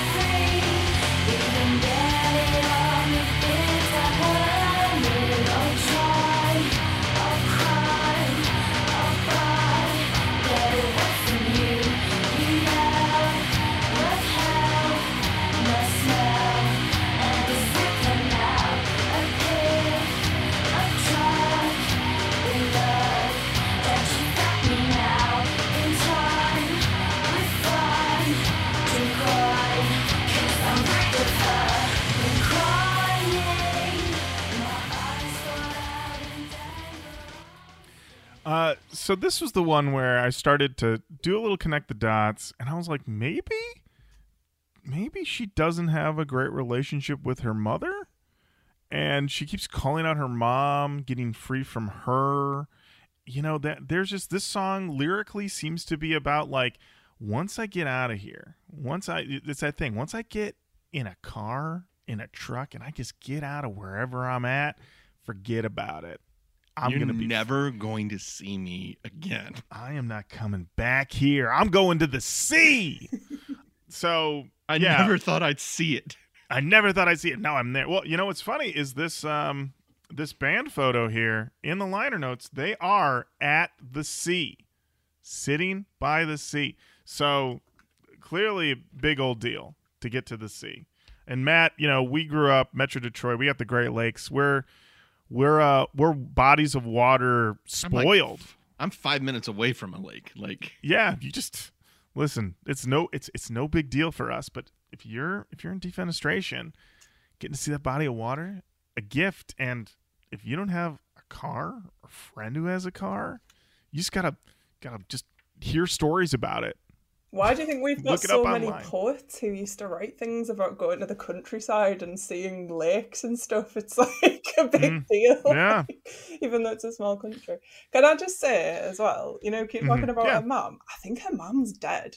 Like if you read in the liner notes, I don't know I don't know if you can check because I'm on the Discogs one. Next to her Oh. Name, it does say because they've got individual thank yous, and it does say my mum, rip. so under jen she thanks dad mom kevin nan Oh. gran and then my three granddads So someone in And- this band's And then, is oh, here it is. Scott. Oh. Scott thanks my mom, R.I.P., and dad for the support, support spelled wrong, and encouragement. Yeah, everyone, yeah, yeah, everyone across the board, mom and dad, mom and dad, mom and Nick, dad and Jenny. Oh boy, there's a story there. Um, I mean, everyone's thanking. Mom is first or second thanked with just about all these. Although I, I should point out, Jen starts with dad and then goes to mom, and everyone else is mom first. So I would say I call my mom mom. Is mom the more common? You call your mom mom? no, I call her mom. M A M. That's a northern thing. So these are the, Oh. like defenestration are from like slightly more in the middle of the UK. So to me, it's the south. um, Okay. Yeah, All um, right. but people do call it the m- mum is probably the most like general one in the UK. Um, Mm-hmm. but yeah, uh, I'm I'm mam, strictly mom. Okay. Okay. Matt, are you are you mom or you you call her by her first name? You one of those type of guys? Ooh, yeah, like hi Corrine. Um, real, real casual with my mom. No, it's just mom. Just mom. Mom, nasal Mom. Midwest. mom, Yeah. hey mom. Let's go get some pops. But there's a lot of variety Uh, in, in like grandparent names. I know a lot of like different people. I just had Nana and Granddad, but I know people with grandmas, grandpeas, grand granddads, gran, granny. there's loads of those sort of. Yeah, that's way more varied. There's not one size fits all. But I do bristle if I hear a person from the north say mum. I must say, like, what are you saying that for? It's mum. How dare you? How dare you? How Be dare proud you? of the Go north. south. Be proud. um. All right. Uh, I did write down my notes at 145. There are some pretty great screams, and I know you know you guys have been kind of like harshing on this. I want to just say, well, I was just having a great time. I was on the ride with this record. I was just like going along. I think this really that car listen really just brought me home, and so. Literally, because I was driving home while listening to it. Yeah, it was. Uh, you know, I was just having a fine time. All right, up next. Oh, here we go. It's Mushroom God.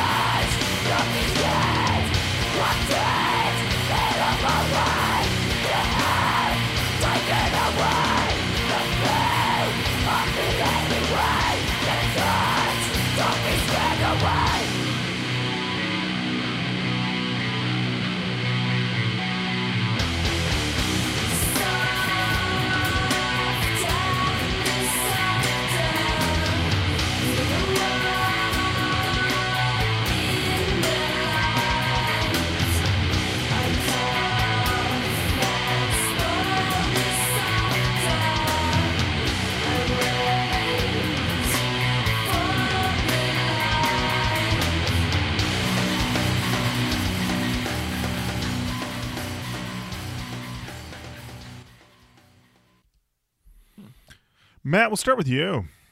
You know, I I felt like it was a little different than what we've heard so far. A little Mhm. different.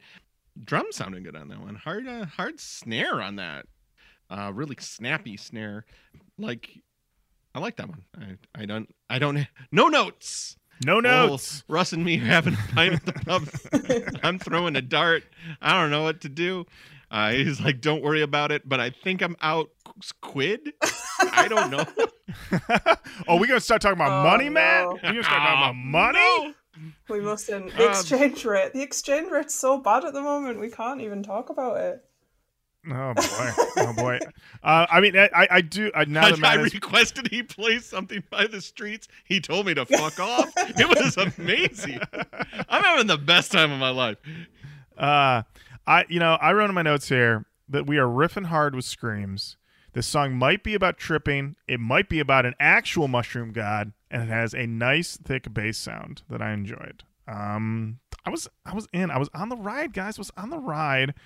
Uh, with uh the boys and girls of defenestration. Rachel, how'd you feel about this yeah, one? I like this one. I think it's a real like. It shouldn't be this late in the album. It's one of like this. I think we'll talk about it. Like it's such a weirdly. Well, the intro is in the middle, so like Intros in the middle. I don't think. Yeah, it's like I think this one should be further at the front. It's like it's probably the most consistent one apart from Stitch, I guess, which is was obviously the single. But like, how nu metal is the title Mushroom God? Like, it's so new mm-hmm. metal. so what is? Why is is it because of Mushroomhead? I don't know. Like, what is it about? But I guess and like Fungus Among Us by Incubus. Like, there's mean, like a bit yeah. of I mean, mushroom these- in nu metal.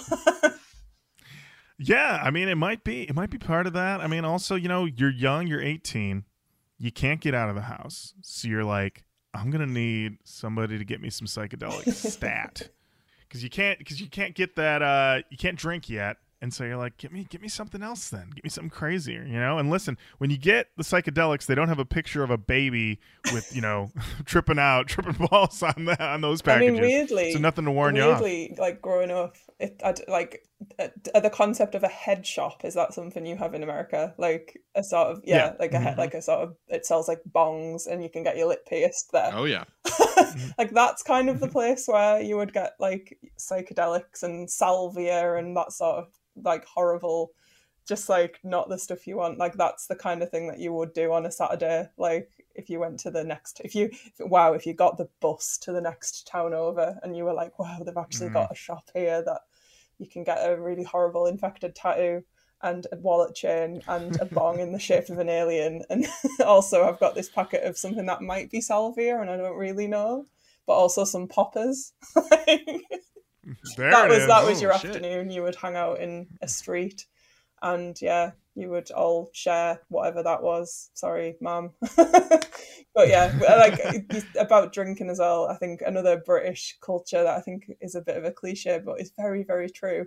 Um we do start drinking quite young over here. Like it is a, a rite of passage to have your friend who is the one who can get served in a shop. We're not as stringent with id here i used to be able to buy alcohol when I was 15 because I was very I'm very tall and like I used to like you just go in confident and you just like yes I will have one bottle of your cheapest cider please. And it's like a massive 3 liter bottle of something that's like 10% and it's just vile. But Oh that my. was what we would drink like between like 12 of us we'd all put like a pound in. And it was just yeah you'd have like but so that yeah you're right it is like whatever mind altering substances you could get at that time is the best you can do. But yeah, just I Wow. need, I need a lot and I need yeah, it cheap. and I need to be able to buy it. So yeah, like whatever, like whatever dodgy corner shop you could go to. Like yeah, as soon as I get offended when I don't get ID'd now because I'm like, excuse me, I look 21. I'm I wasn't born in the 80s at all. Um, speaking of shopping, I was curious. What was your like growing up in the small town? What was your like record store, CD store situation? Did you have to leave town, or so what were your we options? used to have a chain of like it was called Woolworths. It was like a um Okay. like a sort of department store kind of thing. Like it had like games and CDs and tapes. That was my thing. I used to buy a lot of singles in the nineties. Um, um, but yeah, we like there was also when I was I got a bit older and I could like go to the next town and go. We have a really good record shop called Sound It Out Records, which is just the greatest little record shop you'll ever see in your life. They're just the nicest people, dead kind, dead friendly. And like, yeah, growing up, like they know what you like and they remember you. And like, as I was growing up and they knew when I was about 15, I sort of started getting into more cool, cooler things that shall we say? Like i you know i was i was very very heavily into nirvana and the pixies and stuff like that. And um like the record shop recommended that i buy some dinosaur junior and that was yeah that was my gateway. Now dinosaur junior are my all-time favorite band so yeah they were very much my influence. But yeah growing up as a kid it was like every weekend i would buy a single tape because it was like 99 pence which is i guess 99 cents so I have a lot of like pop singles from the 90s because I was a child in the 90s. so if there's like pop Yeah. music in the 90s, uh, that's like probably my specialist subject. But then I also had a mum who was very into Britpop, which is why I like Britpop and all of that sort of music as well. Um, but she was also a hard rocker in the 70s and 80s. So yeah, uh, that's I think that's why I've ended up the way that I am, very into like alternative rock of the 90s, and then also very into like Thin Lizzy. Like so Oh, That's Thin fun. Lizzy's the That's best. boys and back in Can't beat it. town. Can't beat it. I went to see a Thin Lizzy tribute band last weekend, last Saturday, and uh, they were called Twin Lizzy, and it was just great. Just that's like what I do on a weekend now. Is just I go to the pub to see a tribute band. Like Hey, listen, any any way that you can see somebody do the boys in back in town live, If I, can see mean, Cowboy, somebody do Oh. Cowboy live. Oh. I mean, yeah, any any of that I album, love that. any of that album. Jailbreak is another Mhm. cover to cover Yeah. classic. Like Mhm. I love and I grew up with it like as a tape, like from like someone had I think it was my uncle had recorded it like off the vinyl. So like in my head I like have to have the break and I'm like, right, and then it's cowboy song and yeah, like it's it's an all timer, like it's the best. But yeah, it's it, the, our record like but then when Woolworths shut down it was a lot of like I think similar to what your situations are like things like Walmart and like we had that was where I used to buy a lot of albums from was like supermarkets. Um, so, but Mhm. I'm like a total nerd, and I, I just remember I've kept all my CDs. I'm a CD guy like you, like, um, and I just remember everything about them. Yeah, Mhm. like when we moved house, we had Mhm. like 30 boxes of just CDs. Like, it was crazy, Mhm. and like, yeah, just I remember pretty much everything about them, and because some of them are so special to me, like that, I just can't get rid of them. Like, I know like so many people are like, why have you still got CDs? I just they were so expensive, and I know they were like can't Yeah, like the most mhm, expensive yeah. thing that I Uh, own. my fortune, yeah, my retirement is in those. I, I, I'm not like I'm not delusional. I know they're not worth anything. Oh, I know. Me But, neither. yeah, like- but like, if only I would have saved. It's just it. yeah. So because you know, as we've learned the last few years, especially like stuff gets taken off the internet. Like Oh there's yeah. stuff you can't find, and as you've probably learned, there's some bands that only exist on these like mystical shiny discs from the past. So yeah, it's Mhm. very Yeah, it's. I mean, all the time I'm just like, it- it'll it'll blow my mind that there'll be some album that I'm like, oh yeah, I want to go listen to this now. And like like for a while, um, Failures, The Heart Is a Monster was gone from streaming for no apparent reason. I had no idea why. And I remember literally like finding that out and then be, going and being like, I couldn't find the MP3s for some reason. They were on like an old hard drive. I'm like, this is the worst day of Yeah. my life. I need to have this immediately. And then I, this is talk about like record store moment. I had a failure Fantastic Planet shirt. I put it on, put Ronan in the car. We drove an hour to this record store in Bloomington, Indiana. Roll in there, and I bought every single failure CD they had. So I had them all. And then the guy was ringing me out and he looked at me, looked that I was wearing a failure t shirt. I was buying every failure CD and didn't say a word. He just was like, oh, this guy. Oh, boy. this, this guy It's a real failure head. real failure here, but also he's got the shirt, but he doesn't have any of these albums. Something happened. I don't know. I don't know. No questions. I Went don't to know. see him live, bought the T-shirt, went back Yeah. to get all the albums. well. It happened with Yeah. um Cave In. It only, Ca- sorry, Cave In. they only got added mhm. to Spotify in the last few years because and you know De La Soul yesterday got added. Like Yes, you know, like yeah, it's- stuff yesterday, just yeah. doesn't Mhm. exist. If and you know I really love Shellac and all of that's been taken off now and it's just think like it's it's so ephemeral. It's almost like going back in time, like before the internet. Like when you like this is another reason why I loved my magazines so much was I didn't have the internet at home when I was growing up. Like I just didn't. And like I used to watch music television, not MTV, music television. We had like a block of channels, and like we would watch the Kerrang channel. There was a Q channel. Like the magazines all had channels, and like it was like obviously themed around what that music was, and that was I would often read about the band first, or like see a picture of them and be like, yeah, I'm gonna look into them.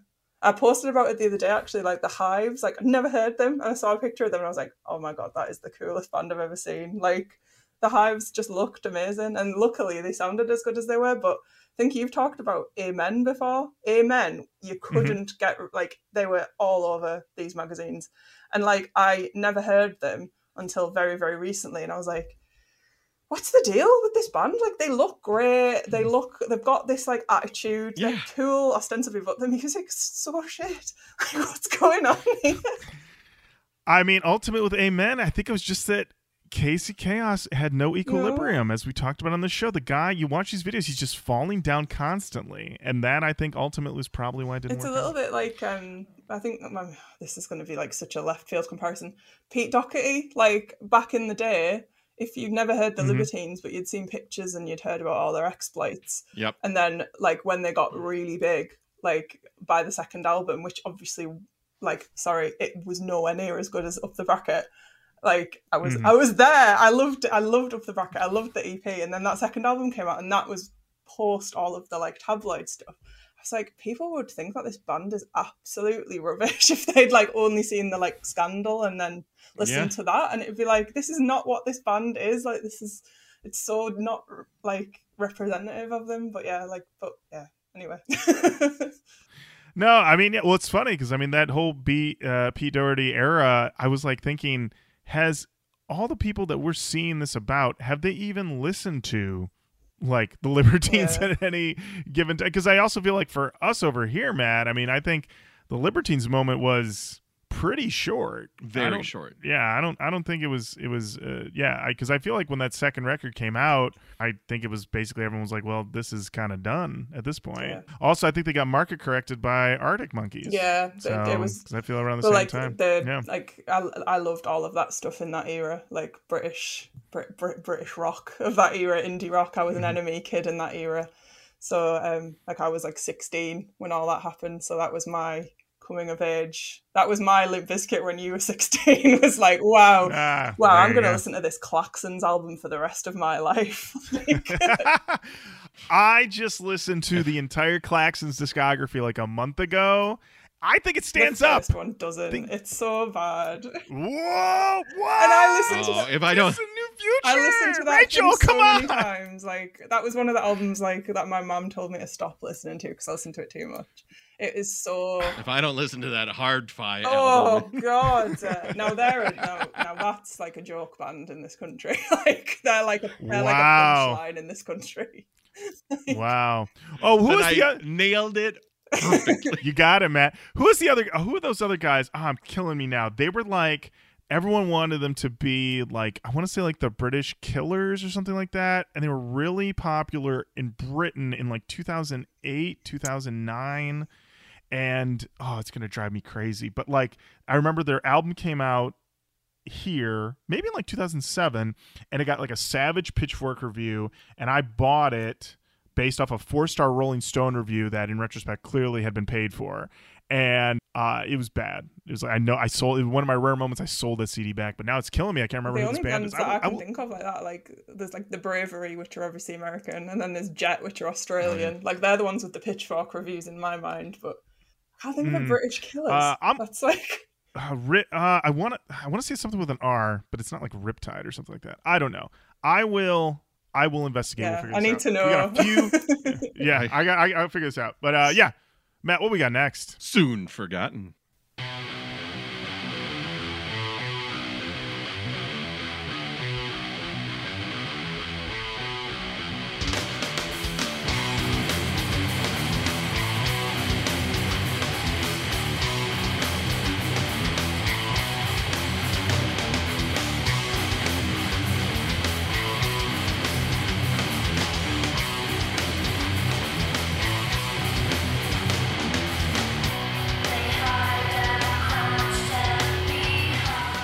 Bring it down a little bit. Gonna bring it down a little bit. Okay, Matt. Hey guys. Yeah. No. I'm into the riff, but then they they, they pulled the early. St- no, does the does the chorus rip? In my notes, I wrote that I am not mad at this formula, but it feels very stoner metal at this point. And I feel that the song might be about the pointlessness of war. I thought that if you give it a minute, or I wrote in my notes that I think they activate a pit at one point, What? but I don't know. I'll have it under us. We'll we'll pull it back up. Now I hear this and I'm just I'm I'm so checked out at this point. I'm sorry to say. It, Like, do you I know what? It sounds like Second Coming.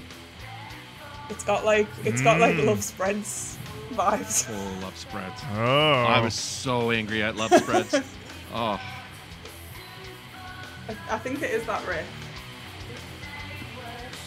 yes. It it's close. It's at least an interpolation. Yeah, I just that is another one that gets played in the uh, movie. They're on the stage, and the detective is talking to the strip club owner. Like, I'm looking for this girl. No, are you? Haven't seen her around here. I, I think that the riffs I've, I've like written that it sounds like some kind of like very similar to that, like a sort of like man show sting. Like a sort of like do you know like a man's Ooh. radio show where it like Oh yeah. Uh, well And we'll be back with Hedgehog and the Big Dick in a minute. Or like um, Ah, or like that- uh, S- uh, Shine by Collective Soul, like that has that song. oh, ooh, ooh, shit! Oh man! Yeah.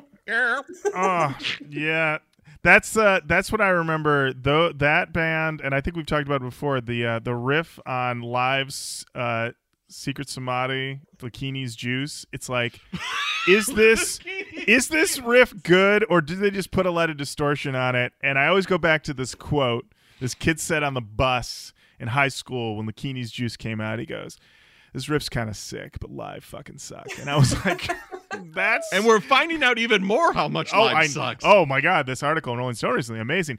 Um, to go back briefly, I did a quick Wikipedia scroll and I found the band I was thinking of. The band I remember had so much push was Razorlight. Oh, no, no. Golden First Touch. album, Was that theirs? fantastic. Loved that album. Second album, now you say the Killers. Have you ever seen footage of um, the Boomtown Rats? Because that man Yes. ripped off.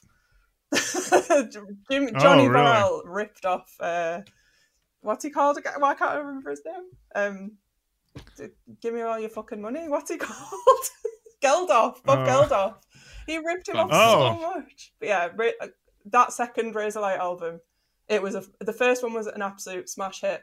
Second one bombed because the lead single was that song called America. If you remember that. Oh, I remember that had a big, I want to say a big NME push. And they were like saying like this is the song, and I think that might have been the Killers Yeah. thing too. Is he was like, we want to make this one, we're gonna be, we're taking over, and I mean, there's nothing, and I know you you must see it all over there all the time, where some British bands like, well, we've conquered the island, Oh yeah. now it's time to conquer the world, i.e., America. And the only way to do that is to make a song called America. We see you, us Brits see you Americans, and we get it. and uh, most of the time, we we don't we don't get it. Uh, yeah, Up All Night was the album I got that I did not enjoy. It had a four star review in Rolling Stone. It had an eight out of ten in Drowned in Sound. Pitchfork three point seven out of ten. They were not. it was fans. it, it was a it was lightning in a bottle that period of british indie rock it's got it like it, it gets called unfairly i think now they've tried to retrospectively call it indie sleaze which kind of pisses me off a little bit yeah it's very american and like i don't think a lot of it it's now it's also called like uh, it gets called landfill indie because the CDs got Yes. like sold so many copies and like it was like a real back like boom back to like sort of the Britpop era where like British bands were like totally killing it. So there was like there was like the A tier bands which ended up being Arctic Monkeys, Bloc Party, Maximo Park, who I am biased about because my boyfriend is currently in them. Um, I know Whoa. indie royalty. Hey now. and hey the small now. town that Whoa. I'm from. Uh, apply some pressure True. still gets played at the comedy club we Yeah, work so at weekly. I was like a total like the Futureheads. Like my friend works for them now. Like Mm. that first Futureheads so record. where I where I I'm love from, it. that like those two are the big Mm. bands like that. Like they're like the northeast's indie hits. Franz Ferdinand, that's an A tier. All of these bands they Mm. were like the A tier, but then there was like the B tier, which is things like the Enemy, like the Twang, the View, the Wombats, like Razorlight, the others. There's just all like un- unlimited bands that like came after it Mhm. that like tried to capitalize on this sort of boom of British success. Was that like the was the Maccabees in there? Yeah, they- yeah. well? Then it sort of evolved into like they were sort of the softer side, and then it evolved into things like Two Door Cinema Club and like the sort of like I don't know, like big sort of anthemic indie, and then it's become that's like been taken over by things like the 1975 have filled that gap, and I don't know if has Sam Fender reached over there. there? Not. No, say well, he's guy like now. the Mm. he is now the the Bruce Springsteen times the Killers, but of the UK. Like he, but he's from the northeast of England, and he's very much in that I'm going to break America. So I'll be surprised if you don't hear him. But um, All right, you know, you know what? That sounds like something uh, our friend Ashley would be all about. Bruce All Springsteen, about. trust, she'd be all about that. Um, I, d- I did want to see if I was right about the follow-up record, the self-titled Razorlight. That's how you knew these boys were done. They followed up their debut, and they're like, self-titled, self-titled second Self-titles first or sixth. yeah. Oh. Yeah, Th- um, those them's yeah. the or if you rules. Them's the rules. You don't- every other album. every album. That's right. um, Quick cue, The- Lorin. yeah, Matt. Um, Oh, I, I I felt like you had something. I'm sorry. I, I'm. Let me just. Yeah, I went and looked at the second Razorlight record just to see what the reviews were, and indeed, uh, truly savage. They got a 2.8 out of 10 from Pitchfork, a 3 out of 10 from PopMatters, a 2 out of 5 from Rolling Stone, and Stylus Magazine gave it an F. Ew. It'll have got 10 out of 10 in NME. It will have. Uh, let's see, 10 NME. Oh, they have the NME. NME gave it Oh, 8 out of well. 10. See, oh, you know what? Here's the thing, though. That's how you know. That's how you know that things are coming down. NME couldn't even do it. You know, this is like if they, this is like if Rolling Stone gave a U2 album less than four stars, you'd be like, something's wrong. Something's This wrong. This is a bad YouTube. yeah, yeah. We're you gonna thought see the it. last one sucked. Yeah. This one's really bad. Uh, I think How we've talked about respectful of our Oh, yeah. time is this album? By Matt. Matt, how long is this album? That's a very good question. my understanding is it's 12 songs. You're It's correct. 40. It's 40 minutes. Yes. So you're on your third listen if you've been playing this in the Yeah. background. Yeah, absolutely. Uh, I mean, fairly respectful of our time, I'd say. So. Oh yeah, big Yeah, time. absolutely. It cooks. It cooks. It's cooking. It's cooking.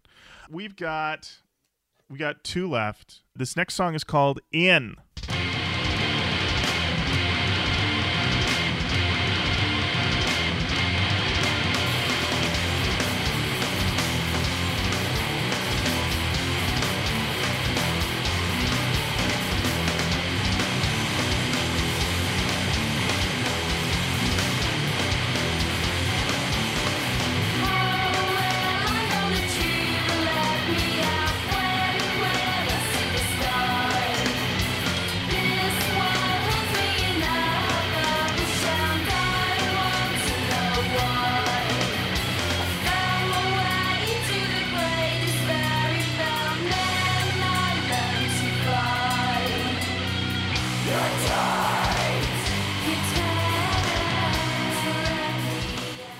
I'm in this one. I like this one. This one. I've been needing something new, something different. It's fun. I'm Mhm. having fun listening to this one. Yeah. Chorus is good. It's hooky. It's good. I like this one. I'd, I'd this is a party. This is a party song to me. Like, let's have a good time, man. I think we can all agree that this song needs to be bumped up. Bumped up. Bump it up. I say you go from Stitch into this, make this track two. Now you're cooking. Now you're really cooking. No, you can slow it down, or you can get to a Midland. But like, Mhm. yeah, yeah. Uh, I've been waiting for a track like this. Yeah, I mean that it, it is the ultimate question, though. I mean, well, no, we know with this one, it's because you know Risky Russ was not there to give any notes, so these kids were just like throwing them wherever they wanted. But I, I definitely do think like this, uh this definitely should have been bumped up. Rachel, how do you feel about this one? Yeah, I agree. It's like I, I feel like we maybe activated a tiny pit between us. Yeah. tiny Yeah, one, not a full so. one. We, we activated a party pit at least. Party, absolutely, I was trying to, I was trying to do some snake arms. I don't know if it was Oh, full you got a snake, snake, arms, arm. but it was a bit sort of. Snake arms. I got a, like, Yeah. like you know, a bit of a nu metal cliche, the sort of like Egyptian-y, like sort of like I can't really explain. Like you know, I get like that disturbed E type thing where it's like a sort of ooh exotic riff, like yeah. yes, yeah, a little bit of like of like I've I've heard of the Middle East, Yeah, never yeah, yeah. been, but I've heard about it, and I heard things can get a little mystical Yeah, yeah. out Saw there. Disney's Aladdin. No. That's uh, yeah, I saw Disney's Aladdin directed by Guy Ritchie, and that was my understanding. Yeah, it's got like desert, deserty vibes. Like if they were to make another Mhm. video, had they been given the money, um, that would have been a good setting for them. It would have been a nice. It would. It, I mean, it would have been like a beach in the north of England, probably, and it wouldn't have been very exotic, and there would have been like dead crabs everywhere. But like you know, Mm.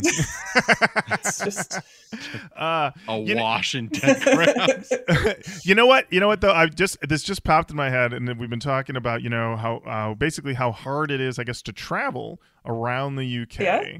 And now I'm really understanding um, why. So I um you know I'm deep in the 1975 right now in my life, and the comments whenever they announce a show in the UK, the comments underneath are you would think that this is like an advertisement for like water to a bunch of people who are dying of thirst. Like they're just like, why won't you come to me? Come closer to me. And I'm just like, this is just an island. How far can these things be? And now I know that no one can get anywhere. I mean, so when yeah. these guys announce a show that's like apparently 45 minutes away, they're like, you might as well be on the moon. 45 minutes is Banned. lucky. Like, it's just, ugh, if you don't have a car, like at the moment, our trains are absolutely fucked because all the drivers Mm. are on strike and like they keep putting the prices up.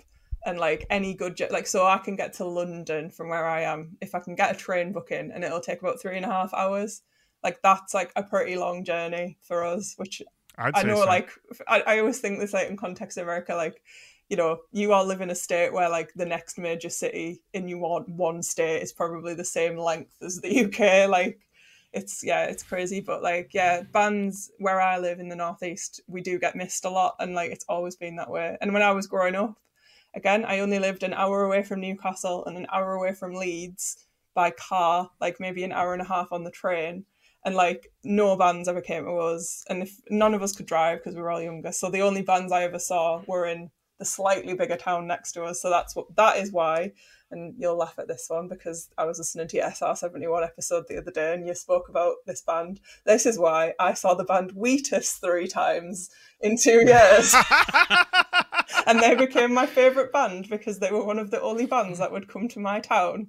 So There it is. That's what it takes. Listen, in Pittsburgh, in Pittsburgh, which sometimes we get get uh get skipped. Um, the Clarks are this local band, and everybody swears by the Clarks because they're always playing all the time.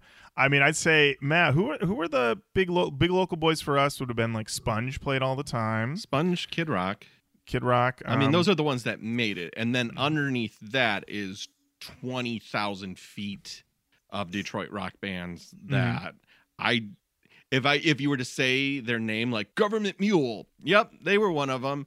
Uh, If Like- you, I would say, if you went to an indie rock show in Metro Detroit between 2004 and 2009, you probably saw the Hard Lessons open Yep. at least two to three times. Hard Lessons were everywhere all the time, and um, yeah, it was just like a given. You're just like you go to a show and you'd be like, oh yeah, I'm seeing a Brendan Benson. Who's opening? And the Hard Lessons walk out. I'm like, here they go, here we go. Hard Lessons. Let's do it again. And uh, yeah, credit for where for every White Stripes, there's Mm-hmm. like a Detroit Cobras. Uh, the Von Bondies at least had it. they hit. came to my They town did. i saw them oh, there you go. there you go. Mhm. Yeah. Uh, was Matt was the Mooney Suzuki local? No, they were were they- a New York band, Okay, but we had right. the Dirtbombs, the Electric Six, the Raconteurs. That I saw Electric another- Six a few times as well. We got the lower yeah. level bands that like they came over, but I've got friends who are like very, very into like garage, garage rock. Um, like so all Yep. those bands that you're saying, I'm like, yep, yep, and like they really, really love that stuff. Like that. See, I don't know if you saw that CD I shared on the Hives is all that stuff. Like all like the there's a lot of Detroit garage on that. So yeah, they'll yeah, hmm. I, I see that. But yeah, we just got like whatever sort of one hit wonder rock band was in the charts, they would maybe get like big in the UK. So I think Wheatus were bigger over here because they got like I think they got to number hmm, one in the UK charts. And they're like, because we've only got one chart, really, not like I get very confused by your Yeah. charts. We've got one chart, um, and if you hit number one, then you you your song has been heard by Truly are. everybody in the country. Like Teenage Dirtbag was an enormous song, and so was their cover of A Little Respect. And like, yeah, um, like Rolling got to number one. Like, there's so many like new like nu metal bands got to number one in this country, and like, yeah, it was it was a bit of a moment. But yeah, like we just got like whatever bands came on that first tour, did really well. Found us, found like realized that like actually people in the UK don't get that much stuff, and especially in these small towns, and then just kept coming back. So that's why I saw Wheatus so many times. Yeah. Well, I well I think um isn't We Are Scientists like huge yeah, over there? they they play it like Yeah. pretty regularly. They were like an, they were an NME band as well. So like I've seen them Yeah. like in like smaller clubs, um, like a few times. But Yeah. they were yeah they were. I like them. I like them plenty. That first album's great. I- like, Oh yeah, I you know I I tune in every time they drop a new one. I don't think I've loved a record since like their third one, but um but I've seen them. T- I saw them on a tour, touring the first album with Art Brut. oh, I, see, I like was a- them as well. Like yeah, and that was a that was that was like 2006 peak of that whole era. Place was packed. People were losing their minds. Uh, people were yelling songs at the Art Brut guy. Play Um, modern art. Oh no! Somebody kept yelling, "Play My Little Brother," and and the whole band laughed, and they're like, "Don't worry, we're gonna do that one. We've got one album. like we're gonna get to shouting, it." "Play Sweet Uh, Child of Mine" at Guns N' Roses at Glastonbury. like, yeah, we'll get to it. We'll get to our song. Uh, well, believe it or not, we got one song left on the Defenestration album, and it is called "Till the Cows." Get thrown out the window.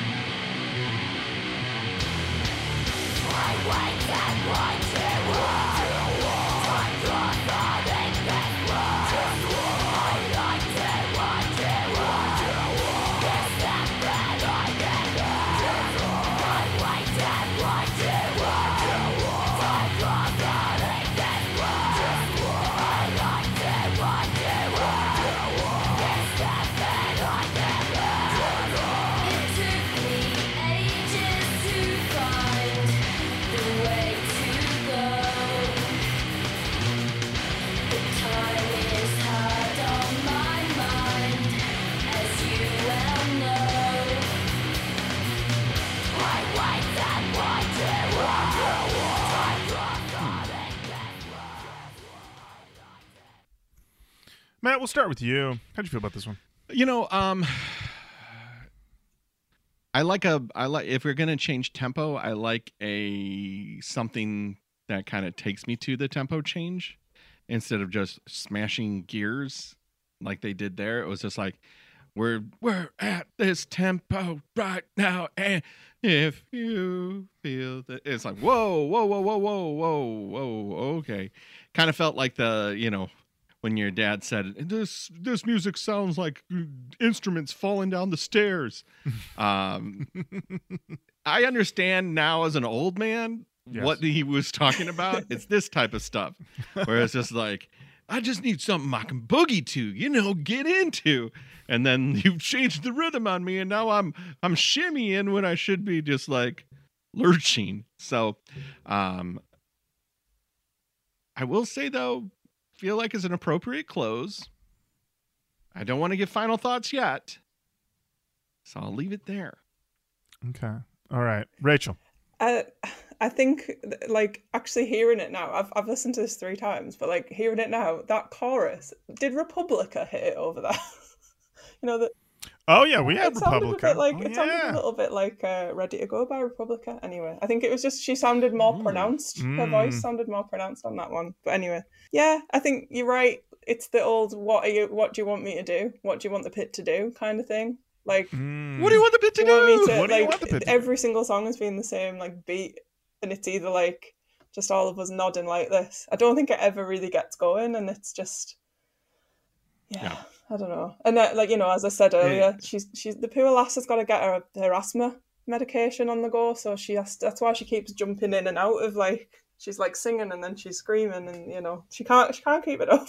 So Uh, for me, uh, you know, I wrote my notes that we were rocking out the door. This band does not do ballads. We were chugging. We had some screams right there at the end. I mean, knowing what we know now about, I guess, about the asthma thing, I guess it makes sense why we don't have consistent screams throughout the album.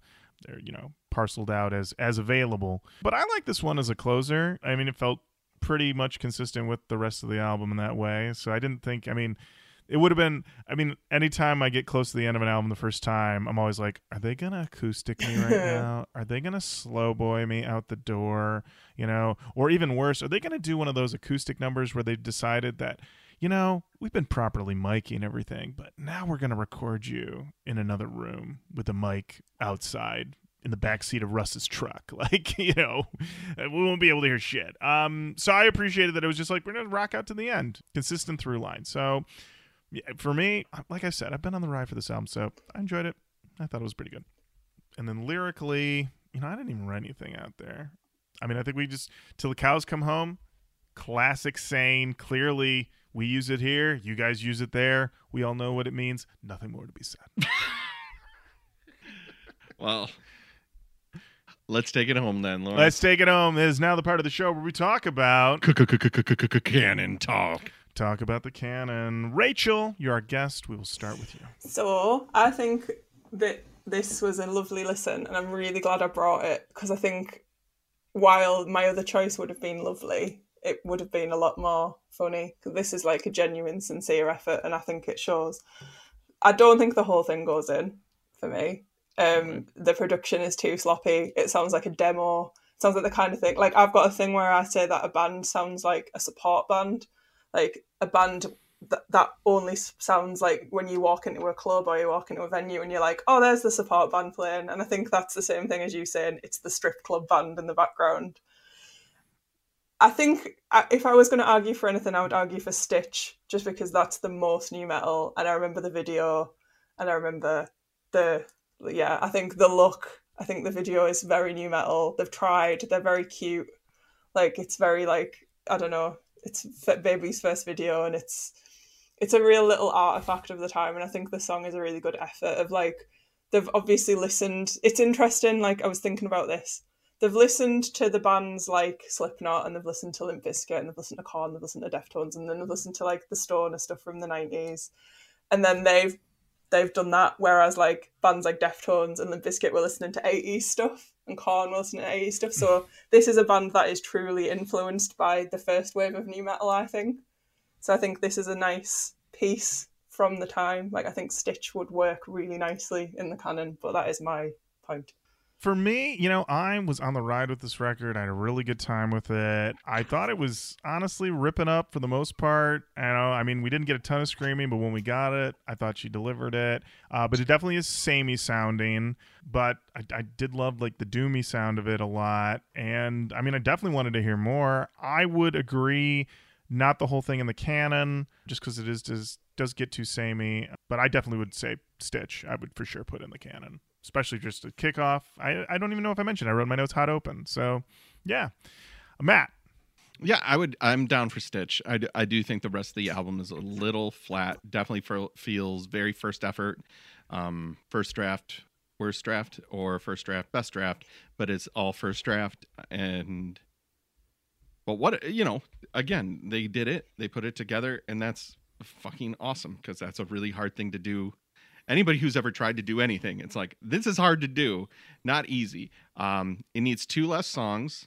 I would cut off two in the middle. I would absolutely push in up um, till the cows find clothes, but go the Weezer route. 10 songs. I don't need 12 songs. And especially two songs that sound in uh, that all sound the same. I would probably cut uh, intro. I get that out of there. Get it out of Uh, there. We, we don't, or put it at the beginning.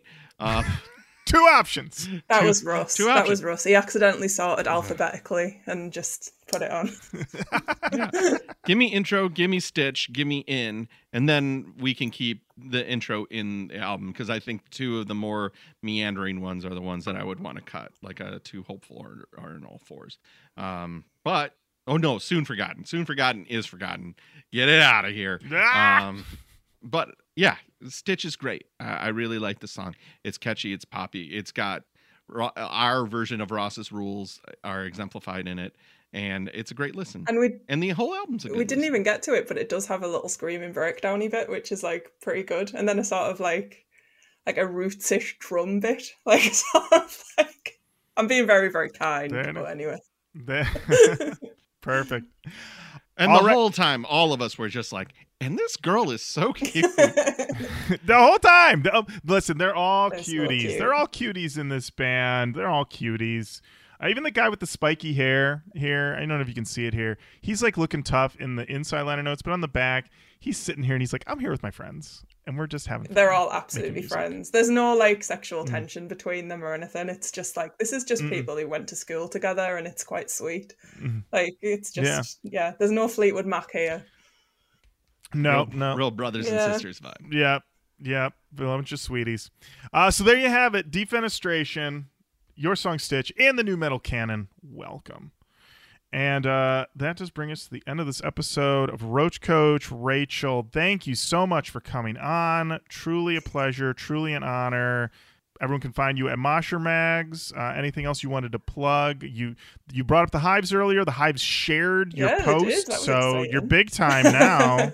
yeah, that just yeah at Mosher Mags on Instagram. Um, I, I'm trying to get better at like posting consistently, and um, I'm trying to share more full articles as well. And I need to find a place to put them. I'm just put putting them in a Google Drive at the moment, which doesn't feel very secure. But yeah, um, Holiday Kirk is getting a lot of, is requesting a lot from me, which is which is fine. The man is very driven, so uh, he sure is. He sure He is. sure is. uh, well, Rachel, thank you so much for coming on. You know what? Come back anytime. thanks. I really Come back appreciate it. anytime. Maybe we'll do the Yeah. other choice next time. That would be quite funny. Yeah, absolutely. We're in.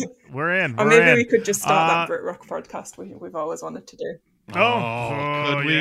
Let's do it. Let's do it, baby. Let's Lost Souls, Doves. Let's go. We're talking this week. We're talking about badly drawn. Oh my god, Badly Drawn Boy is my favourite. I'm going to see him ne- this month. So. oh, there we go. There we go. All right. Ah, so unt uh please keep saying hello to us. Follow Mosher Mags on Instagram at Mosher Mags and say hello to Roach Koach on Facebook, Twitter, Instagram, Roach Koach, Coach of the Can, all of those. Send us an email, roachkoachpodcast at gmail.com. And until next time, Matt, thank you. Lorin, thank you. Rachel, thank, thank you. Thanks. All right. Bye bye.